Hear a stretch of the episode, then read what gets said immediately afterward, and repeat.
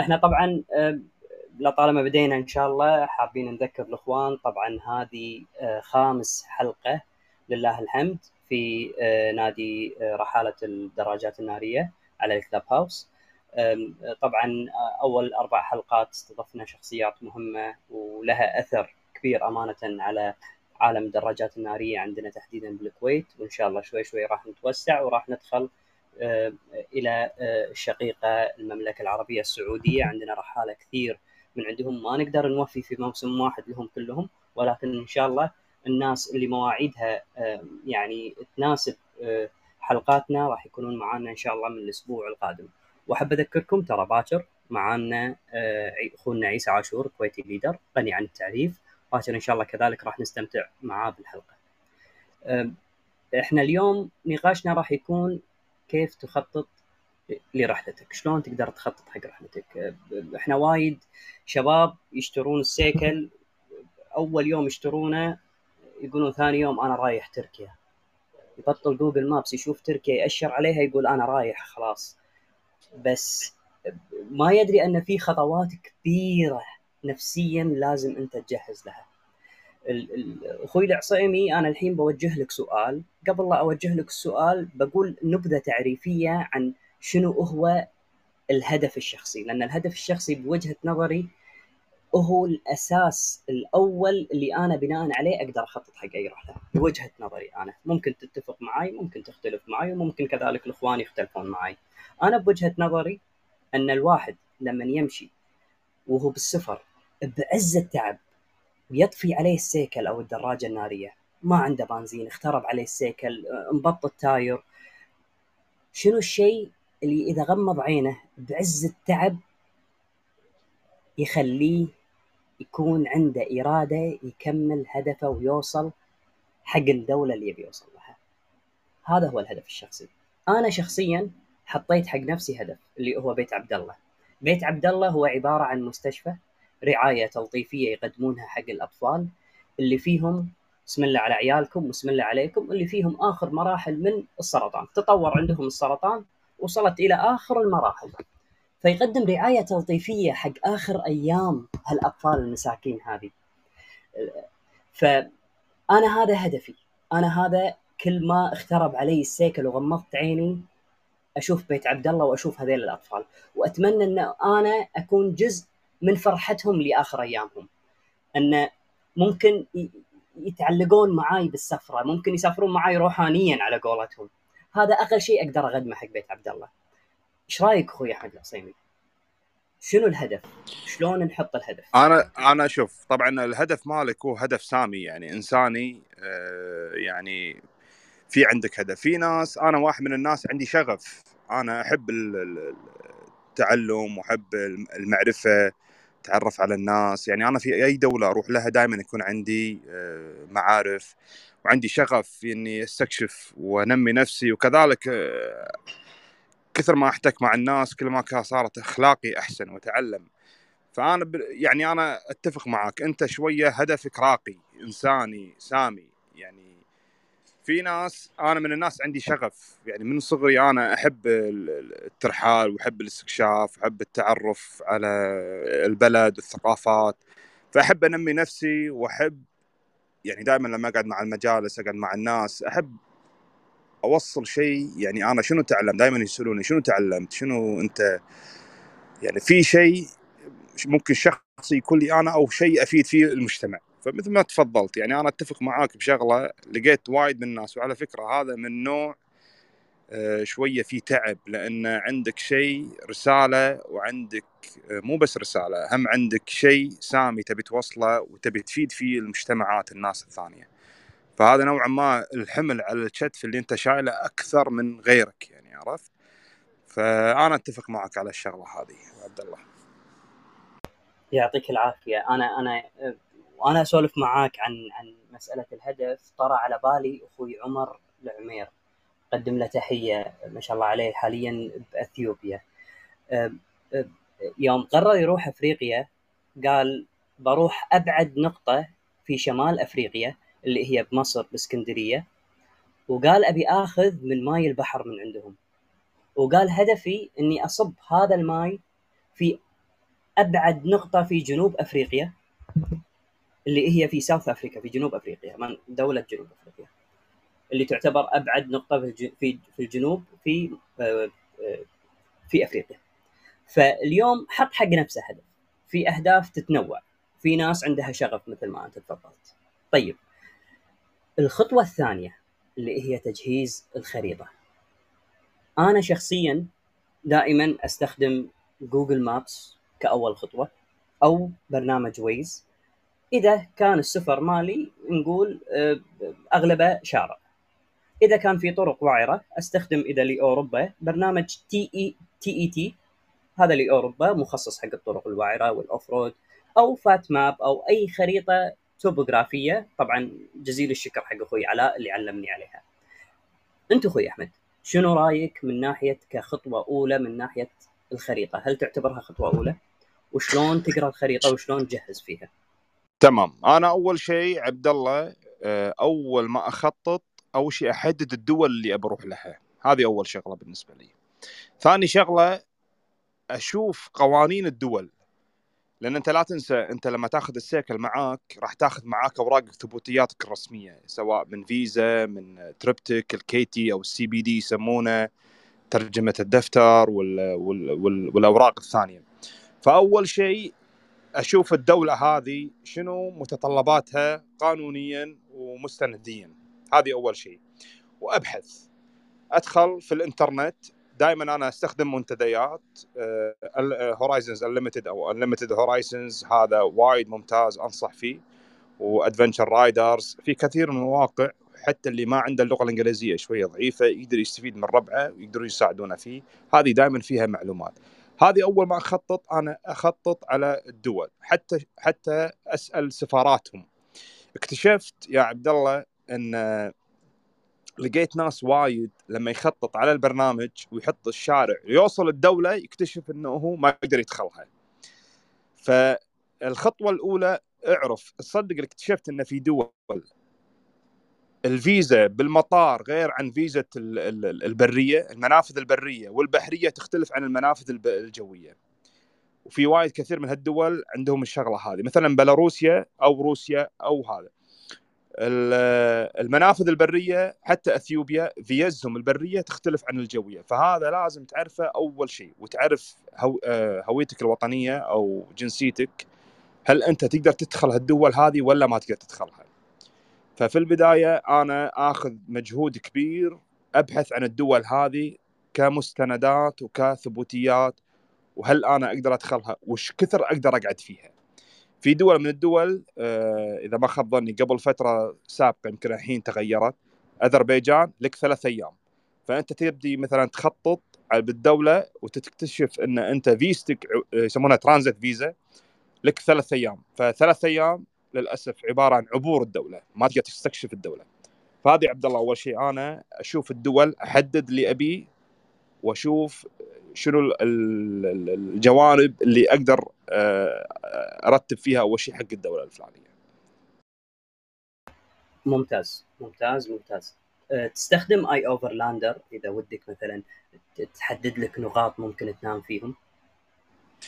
طبعا أنا عندي برنامج استخدمه آه، اسمه MyRoute planner أو اسمه إذا كان اسمه السابق MyTyre هذا برنامج هولندي آه، يستخدم أكثر من platform يستخدم جوجل ويستخدم آه، خرائط HERE وكذلك TomTom هذا استخدمه هذا البرنامج اشتراكات سنوية جبار جدا جدا وتقدر تستخدمه على التليفون بالتخطيط وكذلك تقدر تستخدمه بال PC وهذا البرنامج آه، طبعا وايد منصات ترى في قبل في السابق كانت تشتري software الآن تطورت. أنا قبل تسع سنوات كنت أشتري ال license يعني أشتري سي دي وانزله على الكمبيوتر والآن تطور. الوضع صار إلى web web-based cloud system على أي تليفون على أي iPad آه، كمبيوتر تقدر. والميزة اللي فيه يتعرف على ال Garmin يتعرف على التليفون.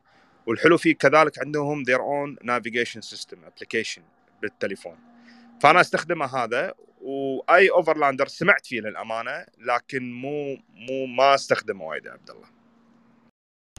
ممتاز. أنا والله شخصيا أحب يعني أجرب أغلب البرامج وأشوف شو اللي يناسبني. يعني أنا شخصيا مثلا بالكويت مرات أقول قبل لا أجهز حق برا الكويت خليني أجرب داخل الكويت. أروح أستكشف أماكن جديدة. ولما أستكشف الأماكن الجديدة أقول ما أبي أروح ب Google Maps أبي أروح برامج جديدة. وبعدين أستخدم ال planners مثل ما أنت تفضلت البرامج اللي تساعد على التخطيط أو أو مؤهلة أو جاهزة تساعدك على التخطيط. وأجربهم. أمانة يعني مثل ما أنت تفضلت كثير برامج موجودة تخدمنا اليوم لمرحلة التخطيط والتجهيز. والتجهيز يعني مو خطوة تعتبر سهلة. خطوة جدا صعبة وتاخذ منك وقت. في ناس تعتقد ان هي بيوم أو يومين يقدر يخطط وخلاص يسافر. أنت إيش رأيك؟ السلام عليكم يوم يومين ولا أشهر؟ الله. آه تبي طريقتي؟ أنا شوف شوف عبد الله. أنا نعم. طريقتي حتى أدواتي الشخصية من خيمة من سليب باج أفتحها بالبيت قبل لا أفتحها بالطريق أساس أعرف. ال planners كل البرامج. التخطيطية أجربها داخل الكويت مثل ما تفضلت قبل لا أطلع لأن اكتشفت وايد من البرامج فيهم bugs فلما تروح على الطريق تحط navigation تشوف وايد bugs يطلع الطريق يطلع غلط فلازم تجرب بالكويت ويفضل هم بالخليج. بعدين آه شو اسمه بعدين تطلع فيه على أرض الواقع. لما تبدي تسافر تبدي أنت واثق من هالبرامج هذه والمعلومات أنا بعد حتى مطورين البرنامج أتواصل معاهم ساعات لأن تلقاهم وايد شركات صغيرة أفراد تلقاهم أتواصل معاهم أعطيهم update لأن أنا مستخدم ثقيل دائما أستخدم هالبرامج هذه فأعطيهم update من فترة وفترة. فكلامك صحيح يا عبد الله. يعني ممتاز. مو بس أنا beta tester لقيت لي أحد نفسي beta tester حق البرامج. زين. دائما أنا شخصيا أحسبها على نقاط صغيرة. يعني على سبيل المثال خلينا نقول أنا رحلتي الحين رايح إلى أوكرانيا. أقوم أحط كويت وأحط أوكرانيا. بعدين أفتح لي كمبيوتر على سبيل المثال ولا iPad وأروح على ال Excel sheet أحط ال Excel sheet الجدول وأحط فيها بنود. يعني الجدول الأول أسميه مثلا تاريخ الثاني البداية الثالث النهاية الوقفة. فخلينا نقول أول تاريخ خلينا نقول مثلا واحد ثمانية. نكتب تاريخ واحد ثمانية. الحركة من الكويت. الوقفة مثلا ببغداد راح أوقف في بغداد. زين إيش كثر راح ياخذ علي يوم كراحة؟ يوم واحد. زين التكلفة المصاريف الشخصية أحطها. تكلفة الفندق أحطها. تكلفة الإنشورنس التأمين أحطها. فاكتشفت أن التخطيط للسفرة لازم تحسبها على نقاط صغيرة وكثيرة. حتى البنزين أحسبه. أنت إيش رأيك في الموضوع هذا؟ هل تحسب بنفس الطريقة؟ تاخذ التفاصيل بالكامل ولا تشوفها غير مهمة؟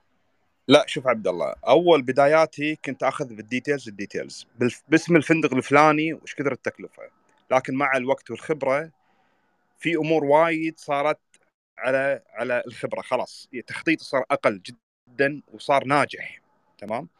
اولا أنا أول شيء بالتخطيط أحسب المسافات أحط Excel file أحط عدد الأيام. خلينا نفرض مثلا أنا الحين طالع 30 يوم بالضبط شهر 30 يوم. أحط 25 يوم ترحال مناطق ترحال وأحط خمسة أيام أسميهم أيام ال spare. ليش أحط أنا أيام السبير؟ أحط أيام ال spare هذه للأمور الطارئة. يعني لا سمح الله أه تضرر. أنا وايد من أصدقائي معاي بالرحلة وايد اللي اخترب سيكله اللي بطارية اللي switch انكسر. صارت لنا ظروف فدائما أنا المخطط أحط له ميزانية اي عدد أيام مفتوحة شوية خمس أيام. ما أضغط الجدول بحيث إني أنا يخترب الجدول. وبعدين أكون نفسي يعني أشوف نفسي إني أنا آه يعني متوهق. الفنادق إيش كنت أسوي تالي؟ أول أيام كنت احجزهم طقة واحدة. فاثناء لما أسوي ال Excel file وأحط الفنادق طبعا أحط المسافات أحط الديرة فلانيه راح أوقف فيها مثلا كييف أوكرانيا ولا بلغاريا راح أوقف في العاصمة ليلتين راح أزور المتاحف الفلانية المناطق الطبيعية الفلانية راح أزور محل السياكل الفلاني. أسوي جدول دائما بال Excel file وأنزل على تليفوني. لازم هذا التخطيط الناجح عبد الله. بعدين منو معي بالرحله؟ هل معي مجموعة؟ راح أوريهم الجدول المخطط اللي أنا سويته، لازم أناقشه معاهم، إذا أنت سولو هذا لك أنت بروحك توكل على الله، عزم توكل على الله. إذا كانوا معاك مجموعة أسوي briefing، هذا ال briefing طال عمرك أوريهم ال Excel file كامل وبال Excel file أوريهم إياه على ال route planner نفسه وأوريهم أقول لهم يا جماعة ترى اليوم الفلاني راح يكون في 300 كيلو 400 كيلو وراح نوقف محطتين. فالناس تبدي تبدي تعطيك معلومات. لا والله نبي كذي. تراعي مجموعة اللي أنت مسافر معها. طبعا هذا جزء من التخطيط. اختيارك لربعك. هذا مهم جدا. هذيل راح يدمرون خطتك بالكامل أو ينجحونها لك بالكامل. فهذا شيء مهم. الشغلة الثانية عبد الله العامل النفسي. خطتك لما تسويها أول شيء أول ساعات النهار تبلش بخططك. مو في ناس لاحظتهم يسافر تالي الليل الساعة 12 بالليل وهذا خطأ بالنسبة لوجهه نظري أنا. فكل واحد يعرف قدراته الجسمانية. فهم العامل النفسي مهم جدا. لا المسافة بعيدة المسافة 600 كيلو وايد ما نقدر. فيبدي الواحد من نفسيته تتكسر راح يصير عليك الطريق صعب جدا. فأنت من البداية تكون مجهز نفسك نفسيا وحتى بال Excel file خططيا تقعد المسافات. هذه الشغلات العوامل اللي تنجح إن شاء الله المرحلة. قواك الله. مساك الله بالخير أخوي عيسى. مساكم الله بنور كيف حالك؟ طيبين إن شاء الله. منور حيا الله الجميع. حبيب قلبي. إحنا يمكن يمكن فاتك شوي. إيه نعم. تكلمنا عن ال- الأهداف الشخصية أن أول خطوة تحطها لازم يكون عندك هدف قبل لا تسافر. والخطوة صحيح. الثانية تكلمنا عنه اللي هو تجهيز الخريطة. خريطة صحيح. Google Maps ولا Waze ولا البرنامج الفلاني ولا البرنامج الفلاني. وبعدين تكلمنا أن نحط نسوي جدول ونحط خطتنا. هل نحط تفاصيل وايد ولا نحط تفاصيل شوية؟ أنا قلت أحط تفاصيل وايد. أخوي أحمد العصيمي طبعا لا إله إلا الله خبرته اليوم أغلبنا نستفيد منها. قال وف- وفادنا من خبرته أن قبل كان يحط تفاصيل كثيرة. قال اليوم لا أنا قللت التفاصيل كثر ما أقدر بناء على خبرتي بناء على واحد اثنين ثلاثة. طيب أنت إيش رأيك أخوي عيسى؟ يعني أنت هم هم لك باع طويل ما شاء الله بالترحال. صحيح. أنت الحين شلون بداياتك لما كنت تخطط حق السفرة؟ وشلون وصلت اليوم؟ شنو شنو التطور اللي وصلت له بالتخطيط؟ حق السفرة. شنو شنو الفرق بين قبل والحين؟ شوف للأمانة أنا أول شيء أحسب الوقت. وقت السفرة مدة السفرة. يمكن أنا شخصيتي أو تفكيري عن غير عن تفكير شباب وايدين يعني. في شباب يقول لك لا خلها على الله. صح خلها على الله. بس أنا الشيء هذا كل شيء على الله. بس لازم أنت تعرف البداية والنهاية. شنو أنت وين متجه؟ شنو هدفك؟ شنو تخطيطك بالسفرة؟ وشنو أنت الأشياء الاماكن تبي تزورها. يعني في ناس يطلع من شنو رايح يعني شنو راح طالع بالكويت راح البدء قصدي شنو طالع بالبيت راح البدء يبقى في كافيه يبقى مطعم. ما يبي يشوف يكتشف الأشياء اللي بال- بالديرة نفسها سواء اجبار سواء منتجعات سواء أماكن سياحية سواء متاحف سواء يعني أنا أسمي مثال أعطيك مثال واحد بسيط. أنا سافرت يا عصيم السعودية هذا بكورونا قبل تقريبا أربعة أشهر أو ثلاثة أشهر. رحنا أماكن السعودية ناسهم ما عارفينها. وين؟ ما يدرون وين هالمكان هذا. فأنت قبل ما ما تروح أي مكان لازم تسوي search كامل عليه. بس ما يكون search دقيق لا الأشياء الأساسية. بس في شيء مهم أهم من التخطيط وأهم من هذا كله. لازم تعرف مع من تسافر. يعني يجيك واحد يقوم الساعة 10 أو 11 أو 12 الظهر. هذا إيش تسوي فيه؟ خلينا نكون صريحين صح ولا مو صح؟ صحيح صحيح أبو عزوز يجيك. واحد يجيك واحد يبي على مزاجه. يجيك واحد يا أخي إحنا كلنا متفقين على مطعم. سموحة يعني والنعم بالجميع. يجيك واحد يشط. ما يبي يدفع. هذه بلوى يعكر السفرة كلها. في أشياء أساسية لازم تختار الشخص المناسب. تعرف أنت رايح منو. تعرف اذا طحت ولا وقفت ولا شيء. يعرف يوقف وياك.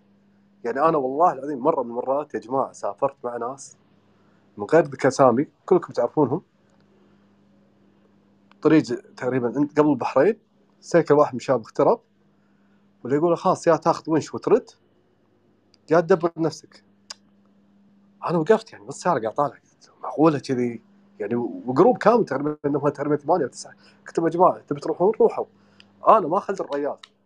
صار في شيء الريال محسوب عندنا طالع ويانا بالكويت يعني في أشياء وايد أساسية لازم تكون بالسفره الشيء الأهم في وايد ناس ما تشيك على بايكاتها. يقول لك أنا bike ي زين bike نظيف ما في شيء. تلقاه لا مبدل تواير طالع من الكويت مبدل دهن أه، صنقلة تعبان. وصارت ويانا ترى. لا تقول لي مصر لا صارت ويانا. في أشياء وايد أمور أساسية بالسفر لازم تحسبها. والشيء الثاني حتى المناخ حتى وضع البلد حتى الأماكن تبي تسكنها. يعني إحنا مرة من المرات دشينا أنا والسعيد الوادي أنا أقول أنا أنا غلطان فيها. وادي سحتن. بعمان يمكن عصيمي رايح له. وطقنا السيل بنص الوادي. يعني تخيل انه والله العظيم إن شفنا الموت. لو ما مان رايدرز وعمانيين وقفوا ويانا دقيت عليهم وياهم طلعونا كان ما تدري شو الوضع يعني. ففي أمور لازم تكون أنت مخك شغال. قبل ما سامحني بقاطعك هني دقيقة. إي نعم. هل طبعا يقولوا لك غلطة الشاطر بألف. صح. هل تحمل نفسك المسؤولية أن أنت غلطت يومها ما خططت على الأجواء حق المكان اللي أنت رايح له؟ إي نعم غلطة. إذا أنت قاعد ماسك سفرة لازم تحسب كل شيء. يعني حتى الفندق اللي بتروح له هذا صايم سنه موجود. الفندق اللي بروح له أنا عارف الفندق كم غرفة موجود فيه موجودة فيه. شنو في في مطاعم يم الفندق شنو مكان الفندق هل الفندق فيه parking ولا ما في parking يعني في دول تروح لها لا تحط سيكلك برا تيجي مفسخ ثاني يوم. في دول خليجية مع احترام حق الشباب في مناطق خليجية لو تحط سيكلك برا تيجي مفسخ انباق فأنت لازم تحسب ألف حساب. سواء كان فندق سواء مصرفك سواء الإنسان قدرات قدرات الإنسان وياك. في واحد ما يقدر يسوق باليوم ثلاث ساعات أربع ساعات. كل نص ساعه بيوقف كل ربع ساعة يبي حمام كل ربع ساعة سيجاره يعني هم صار موقف مواقف أنا مرة مرات سافرت يا واحد. رايحين كنا طبعا شاب إحنا خمسة تقريبا رايحين الامارات كل ساعة بيدق له سيجاره ويحط له قهوة. قلت له أنت ما تدفعني صراحة. ليش أنا أضايقك وضايقني أنا أستانس. وياي جاي يعني يعني ما ينفع إن كل ساعة تنزل قهوتك عزبتك أوكي في وقت تنزل وتقعد تحط عزبتك وسجارتك ولويتك بس في وقت تبي تقطع أنت مسافة. يعني ما يصير أنت توك طالع من طالع قايم الصبح فرضا بتحرك وياك بعد ساعة يقول والله وقفني أنا بقعد أشرب قهوة وأحط سيجارتي. و وايد أمور صح. صح صحيح كلامك آه، عيسى صحيح كلامك 100% شوف يعني واحدة من الشغلات اللي لازم تركز عليها أثناء التخطيط الفترة الزمنية أو خلينا نقول الموسم اللي بتروح له. مثلا أنا رحت النرويج من الكويت طالع للنرويج. فكنت حاسب حساب إن النرويج لها ثلاث شهور فقط. طفت الثلاث شهور هذه انتهت الدولة ما راح تستمتع فيها. هذه شغلة. الشغلة الثانية بس بس نعمل ريكاب نعمل تلخيص يعني حق اللي قاله عيسى صحيح كلامه. لازم تعرف مع منو اللي أنت رايح. هذيل مهمين عامل جدا مهم راح يدمر السفرة يعني يا ينجح السفرة أو يعني يخرب عليك السفرة. ف أنا يعني إحنا تونا رايحين أنا وعيسى والشباب رحنا ترى تسعة إلى عشرة أشخاص تخيل. من أمتع الرحلات صراحة. لأن التخطيط كان من عيسى كان جدا دقيق وصحيح. يعني كانت في أوضاع كورونا ما ندري عن الحدود ما ندري وين مراكز الفحص ما ندري شنو الوضع.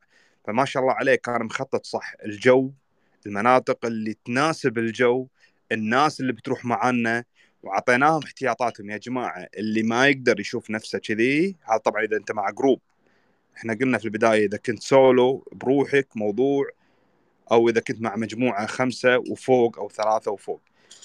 فصح الكلام اللي قاعد يقوله هذا صحيح تأخذ احتياطاتك. وطبعا يعتمد على الدول اللي أنت بتروح لها. مثلا إذا دول أوروبا أنا كذلك على احتياطاتي. أنا قبل ربعي شو أسوي فيهم؟ نعمل بريفنج قبل لا أسافر بليلتين أقعد معهم. ليش ليلتين؟ إلى ثلاث ليالي. متعمد أنا. يا جماعة فيسكم تكون جاهزة. سبيراتكم مفاتيح تكون جاهزة. بطاقاتكم الائتمانية تكون موجودة. كل واحد يتبادل ال spare مع الثاني. يا جماعة دراجاتكم تشيكوا عليها. تواير زيت ميكانيكية. لأن هذه الشغلات ما راح إحنا فعلا في الجدول نحط مثلا ثلاث أيام أربع أيام spare حق الحالات الطارئة وليس حق الإهمال. إهمالك هذا أنا ما أقدر أتحمله.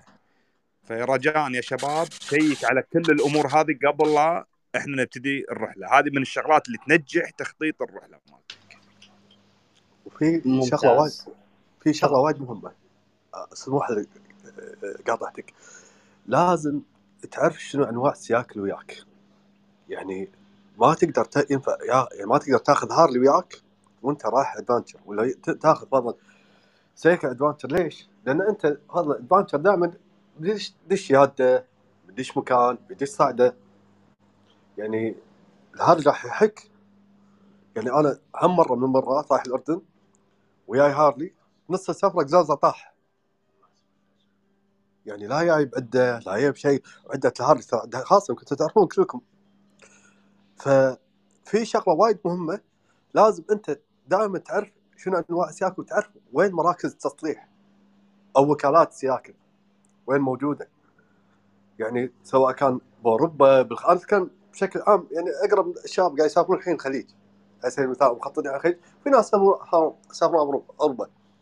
لازم عندك علم وين أقرب نقطة فضل وكاله موجودة. صار لك شيء اخترب شيء عشان لا تتبهدل. وصارت ويانا ترى مرة بسكوتلندا عندنا صاحبنا اخترب سيكله وما في وكالات. دورنا أقرب مكان طلعنا قلنا له إحنا عقب باكر راح نروح المكان راح نبدل نشتري الصنقه ونشتري كرارات راح نبدلهم. وفعلا والريال يعرفه يمكن العصيمي والريال يشتغل بيده ترى يعرف. هذه يعني غلطة بسيطة تخرب عليك السفره كلها ومحسوب عليك الأيام تفضل يعني. معناته لا فضلك يعني معناته الحين هو مو تشتري سيكل أو عندك سيكل وعندك experience مو معناته إن أنت تدق سلف وتسافر لا. غلطة الشاطر بألف اليوم اللي عنده experience واللي ما عنده اكسبيرينس كلهم قاعد يغلطون وكلنا راح نغلط ويوميا راح نغلط. إذا ما غلطنا ما نتعلم. بس ال- ال- الفكرة إن نتعلم من أغلاطنا ونطور عليها أو أو ناخذ هذه ال experience ونضيفها حق رحلتنا الجاية. اليوم في بيننا شباب يدد، في بيننا شباب عندهم experience، في بيننا شباب سافروا ولكن ما عندهم ذيك ال experience، كلهم اليوم كلنا مع بعضنا بنستفيد من تجارب الناس اللي عندها خبرة. أو نبي نتبادل بال- بال- بالمعلومات بتجاربنا. على سبيل المثال تو أخوي أحمد العصيمي ذكر موضوع جدا مهم. السفارة. يا جماعة اليوم إحنا كلنا ندري خلينا نتكلم علينا إحنا مثلا بالكويت. الحين إحنا كلنا وصل لنا بالواتساب ووصل تصريح رسمي أن الدول الأوروبية اللي تسمح دخولنا. أقول لكم تجربة شخصية. اليوم وذكرها تو أخوي أحمد الحسيني اليوم آه، جورجيا تستقبل الكويتي من غير فيزا. تقول لك تعال حياك الله بالمطار ودش. طيب بس إذا جاي لهم بر. تخيلوا اكتشفت أن إذا أنت جاي بر نستقبلك عادي بس نسوي لك بي اس PCR حتى لو أنت مطعم. بس بالمطار ما نسوي لك PCR إذا أنت مطعم. هذه المعلومة إذا الواحد ما يدق سلف يروح السفارة ياخذها ترى راح تتعلمها هناك وراح تتوهق وراح تحرق عليك عدة أيام. طيب. من هذا الباب هل أنتم يا شباب تعدون أكثر من خطة حق السفرة الواحدة؟ ولا تحطون لكم خطة واحدة وخلاص تتوكلون على الله. إيش رأيك أخوي أحمد العصيمي؟ شوف أنا دائما عندي backup plan عندي plan A و B على الدولة شوف أنا شوف أنا أخطط إلى 80% على اللي أقدر عليه المعلومات الموارد المتوفره ال resources المتوفره زين وأبني عليها. فإذا رحت الدولة هناك دريت إنه مثلا في حجر ثلاث أيام PCR خلاص من ضمن الخطة مالتي عدد الأيام حاسب لها. فساعات أحس إن لا معلوماتي قامت تخونني أحط backup إذا ما قدرت أدخل الدولة هذه طيب شنو البديل؟ لازم أنا أحط الشغلة هذه. سبحان الله في دول جدا صعبة في البدائل. يعني مثلا أنت صوب إيران وين البديل أنا أقدر أروح له؟ تركيا؟ طيب أنا مو تركيا مو بالخطة. فخطتي راح تكون وايد صعبة لأن أنا من جورجيا بدخل على روسيا. فلا ما أروح تركيا أشوف أذربيجان أشوف أوضاع أذربيجان. هذه خطة باء مثلا أسميها. من أذربيجان أدخل أدخل على روسيا. أو من تركيا جورجيا. لازم أحط لي دائما backup عرفت شلون؟ فأنا يعني هذه الشغلات ضروري كباك اب يعني مثلا في دول بالفيزا صدق إن صربيا مدخلتها أدخلها بطريقتين. أدخلها في الفيزا الأمريكية وأدخلها في فيزا الشنغن أو فيزتهم الثالثة هم. فيعني إذا ما قدرت أدخل طيب هالثلاث دول مال الجوازات حنك قال أنا ما أبيك تدخل. هذا صاير يصير الشيء هذا. طيب شنو البديل الحين؟ البلد كلها تكنسل فأحط لي الاحتمالات وإحساسي هذا يقول لي إن هذه الدولة ممكن ما تدخلني صعبة نوعا ما لأن معلوماتها وطريقتها كذي ممكن ما أدخلها. فأحط الشغلات دائما أحط لي الشغلات هذه. أخوي عيسى أنت من نفس الفكر ولا لا؟ أنا أنا بالضبط نفس فكرة عصيمي بالعكس أنا شوف تعلمت من عصيمي وايد أمور ومن الشباب وايد تعلمت أمور. للحين قاعد أتعلم أنا شوف. يعني أنا في موقف صار لنا طبعا طبعا هو الموقف خير برهان إحنا واصلين المانيا. إحنا كنا ثلاثة يوم وصلنا هناك ولا درجه الحرارة تقريبا بالثلاثينات 36 35 والشمس رنانة يعني المانيا فكانت خطتنا أول شيء إن ننزل إيطاليا وكذي. غيرنا بيوم وليلة. غيرنا خط... خطتنا فوق تحت. كنا لازم نقوم الفير نقطع من ألمانيا ليه؟ طبعا نقطع بلجيكا بلجيكا نوصل فرنسا نصعد اسكتلندا ليش؟ تبي البراد. أنت طالب من الحر. ما تبي تروح يعني ما تقدر تسوق سيكل البحر ما راح تستانس. تبي البراد حتى لو في أماكن مناظر مناظر بس الحر راح يتعبك. فقطعنا تقريبا تسع ساعات ونص وصلنا لفرنسا بعد نزلنا قطار تحت الماي هذا ووصلنا شو اسمه بريطانيا. فهذه الخطة تغيرت فوق تحت وإحنا حاطينها بالخ... يعني حاطينها بالجدول. يعني حاطين كنا كذا خطة. فشيء طبيعي ترى ساعات على الظروف على الوضع على الأشياء اللي تصير وياك. لازم يكون قلت لك مخك شغال كل شيء. عندك خطة. البحرين عيسى. عيسى نفس البحرين. تذكر يوم رحنا السعودية؟ إيه، سكرت على البحرين. ففي خطة بديلة كان. بالضبط. نفس البحرين. كنا إحنا رايحين كنا رايحين ندش البحرين. سكرت البحرين. خلاص خطة بديلة. ولازم يكون عندك connection مع ناس. وإذا ما عندك connection مع ناس أقرب شيء تعال بطل خريطة سناب. تشوف طالع. يعني في خريطة سناب وايد مهمة. في أماكن زحمة. يعني أنت خاصة اذا وياك جروب سته سبعة ما تقدر تدخلهم بزحمة. يعني خاصة بالمدن راح تدوخ. يعني لا سمح الله هذا لف عليه واحد اللي وياك سواقته مو ذاك الزود راح تختلف سفرتك كلها.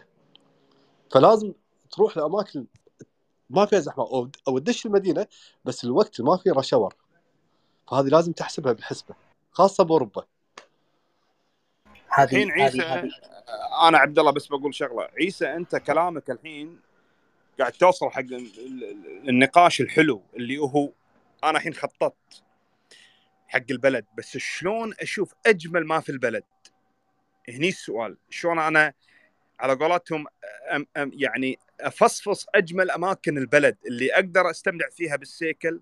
إذا كان ادفنشر أقدر أستمتع في الادفنشر هذا اللي إحنا استفدنا منها بالسعودية وهذا المفروض السؤال الحين عبد الله نقول يعني في البلد لاحظت وايد ناس للأسف آه، يروح يتعنى. يعني مثلا يوصل بلد وتخطيطه حلو لكن للأسف كله مدن كبيرة كله في الزحمة مضيع وقته في مطاعم في أماكن سياحية عائلية. يعني تقدر تسويها أنت وعائلتك حتى بسيارة بطيارة توصل أنت وخالص الأمور. أما بالسيكل تقدر توصل أماكن وأنتم شباب فلما تخطط خطط حق أشياء من أهل البلد نفسها. يعني شلون تجيب المعلومة؟ لا تكون عندك المعارف أقرأ كتب أنا وايد أفضل الطرق آه، أماكن الجبلية الوديان البحيرات. هذه تحلي من رحلتك نفسك لما تحط لها الخطة. هذا الحين إحنا نقدر نسولف فيه. شوف للأمانة أخوي عبد الله أنا يمكن هذه الشغلة وايد مهمة. يعني أنا قعدت وياك قعدت مع سراب قعدت مع شباب ومطلق قعدت مع أكثر واحد. في شيء وايد مهم. في برنامج اسمه BVR وفي برنامج اسمه touring يعني كل واحد له طريقة. يمكن في واحد يقول أنا أقرأ كتاب في واحد يقدر يشوف برنامج. أنا شو أسوي؟ أنا عن نفسي في برنامج BVR مشترك فيه. هذا يعطيك أحلى طرق حق السياكل. بأوروبا واي مكان كان. الشيء الثاني أنا عندي connection وايد قوي بالفيسبوك مع الجروبات السياكل سواء بالخليج ولا برا. وعندي connection هم معارف بالواتساب أسأل الشباب الموجودين فرضا بالخليج ولا اللي راحوا برا. شيء ثاني عندك Google Map Google Map لو تدشه يعني أي واحد بيسافر لازم يعرف ال route وهو ماشي عليه. شنو الطرق اللي بمر عليها؟ شنو الأماكن السياحية بمر عليها؟ شنو الأماكن يعني عندك ال rate مالها؟ وفي شغلة شغلة أهم أسأل أهل البلد. ترى في ناس ما تعرف. يعني ما تعرف إن هذا المكان والله في نهر وراه. هذا المكان في في في هذا مكان حلو منظر. فلازم يكون عندك connection بشهادة. شلون connection تجيبه؟ تدش على المكان بالإنستغرام فرضا تحط هاشتاج تحط المكان هذا. راح يطلع لك أماكن الناس رايح لها رايح لها. وشوف وادخل عليهم عادي اسالهم ترى مو عيب. يسأل ما يتوه. حتى بالمطاعم يمكن انت عبد الله شفتني شلون أنا بالمطاعم اختار؟ ما اختار أي مطعم. أشوف شنو المطعم الناس مجربينه. كل مطعم عارف المطعم أنا رايح له وين. فهذا شيء وايد مهم. يعني في طريق تقدر تاخذ طريق سيدة شارع سير وتقدر تاخذ طريق pass أحلى من ال highway. صدق إنه أطول بس أجمل من ال highway. نفس صعدناه شو اسمه جبل الخشب اللي فوق قعدنا في المنظر كان تذكرة. نعم تفضل. صح كلامك عيسى. فالمنصات الحين متوفرة انستغرام الفيسبوك السناب شات. والله العظيم سهلت يعني خاصة الانستغرام حتى الفيسبوك بعد. سهل يعني علي أنا ها. منصات ال bikers هذيل وايد معلومات قبل صعب تطلعها يعني صعب. الحين لا تدخل تشوف هاشتاجات تشوف الأماكن روح كل ما تروح الأماكن النائية القرى هذه تستمتع فيها في تخطيط رحلتك. يعني لما تحط الأشياء هذه وفعلا تستمتع فيها تحس إنك أنجزت. لما تشوف البلد والله شفت الشلال رحت هذا رحت الطريق هذا رحت الوادي رحت الجبل الباسات. لأن لأن سيكون لك انت الباسات شنو نقصد فيه؟ ال pass يسمونه هذا اللي هو طريق جبلي وعر لكن في روح المغامرة روح السياق روح الدراجة نفسها تستمتع فيها. فهذه كذا ما تحطها بالخطة مالتك بال Excel file بالجدول أه، تحس إن رحلتك يعني لها طابع حلو وطعم حلو. عرفت شلون؟ في شيء مهم ما قطعكم يعني يمكن هذا شيء انت ما تحسون فيه إلا لما تطلع مع group لازم يكون في قايد بال group ما ينفع كل واحد له رأي. يعني سافرت يا عبد الله شافني ما رد على حد. route تبي تنام تبي تقعد تبي كيفك؟ أنا ماشي. الوعد الساعة 9 9 خلاص إحنا 9 9 وربع إحنا ماشيين. فهذا شيء وايد مهم بال route. وايد مهم بالسفرة. يعني صحيح. لأن كثر الآراء تدوخ. يعني تخرب سفرتك. فلازم عندك خلاص يعني ما يأثر عليك واحد يك والله ها يبي يروح المكان تبي تروح المكان؟ أوكي. تعال لنا النقطه الثانية إحنا موجودين. عشان لا تصير مشاكل. أنا وايد أعرف ناس سافروا ويا بعض وردوا مزعلين بسبب شنو؟ سفرة سيكل ترى. بالنهاية هي سفرة كلها أساسها وناسة وهدف معين إنه تشوف الدولة. فهذه الشغلة وايد مهمة. وأتمنى يعني أغلب الموجودين يركزون على الكلمة هذه. يعني الكلام هذا. وايد مهم الشغلة هذه. عشان كذي عيسى أنا قلت ببداية الحلقة قلت إنه ضروري الجدول توريه الناس على أساس إذا شاف شيء ما يعجبه من البداية يقول أنا ما عجبني الشيء هذا. عرفت شلون؟ أساس لازم يعرف قدراته ويعرف طبيعة الرحله، نوع الرحله، شنو المسافات، هل هو عنده القدرة الجسمانية إنه يكمل الرحله هذه؟ القدرة النفسية يقدر يكمل هذه، لأن لا تيجي نص الرحله تقول لي أنا ما أبي، أنا ما أتحمل، أنا طبعا صارت معي وايد أنت عيسى عارف الموضوع. وأنا واحد من الناس اللي أطرد نص السفرة. يعني مثلا في ناس آه خلاص أنا لأن هذه السفرة ننطرها بالسنة مرة. فلما يجيك شخص يعكر مزاجها صفوة الشباب اللي ماخذين إجازة قاطعين أهلهم مسافرين علشان رحلة يطلع لك وسبحان الله اللي ما تعرفه دائما يقول لك زي صاحبك تعرفه بالسفر؟ يطلع لك واحد تلقاه ما يتحمل. خلاص يوصل إلى نقطة ينفجر. فيبدي يطلع مشاكل بنص السفرة نقول له أستاذي أنا يعني أنا آسف عندك حل واحد فقط أو حلين. يا تكمل معنا وأنت ساكت تدوس على نفسك لأن إحنا وريناك في البداية شنو طبيعة الرحلة وشنو المسافات وشنو الوقفات وشنو إحنا كطبيعتنا وشنو طبيعة ال... وشنو تخطيط الرحلة. أو إنك تقص الحق من نفسك وتتوكل على الله نضبط لك العودة بحيث إنك أنت يعني ترجع حق أهلك سالم إن شاء الله. فهذه عيسى صحيحة النقطة هذه جدا مهمة. أنا لاحظت أخوي عيسى وأخوي أحمد.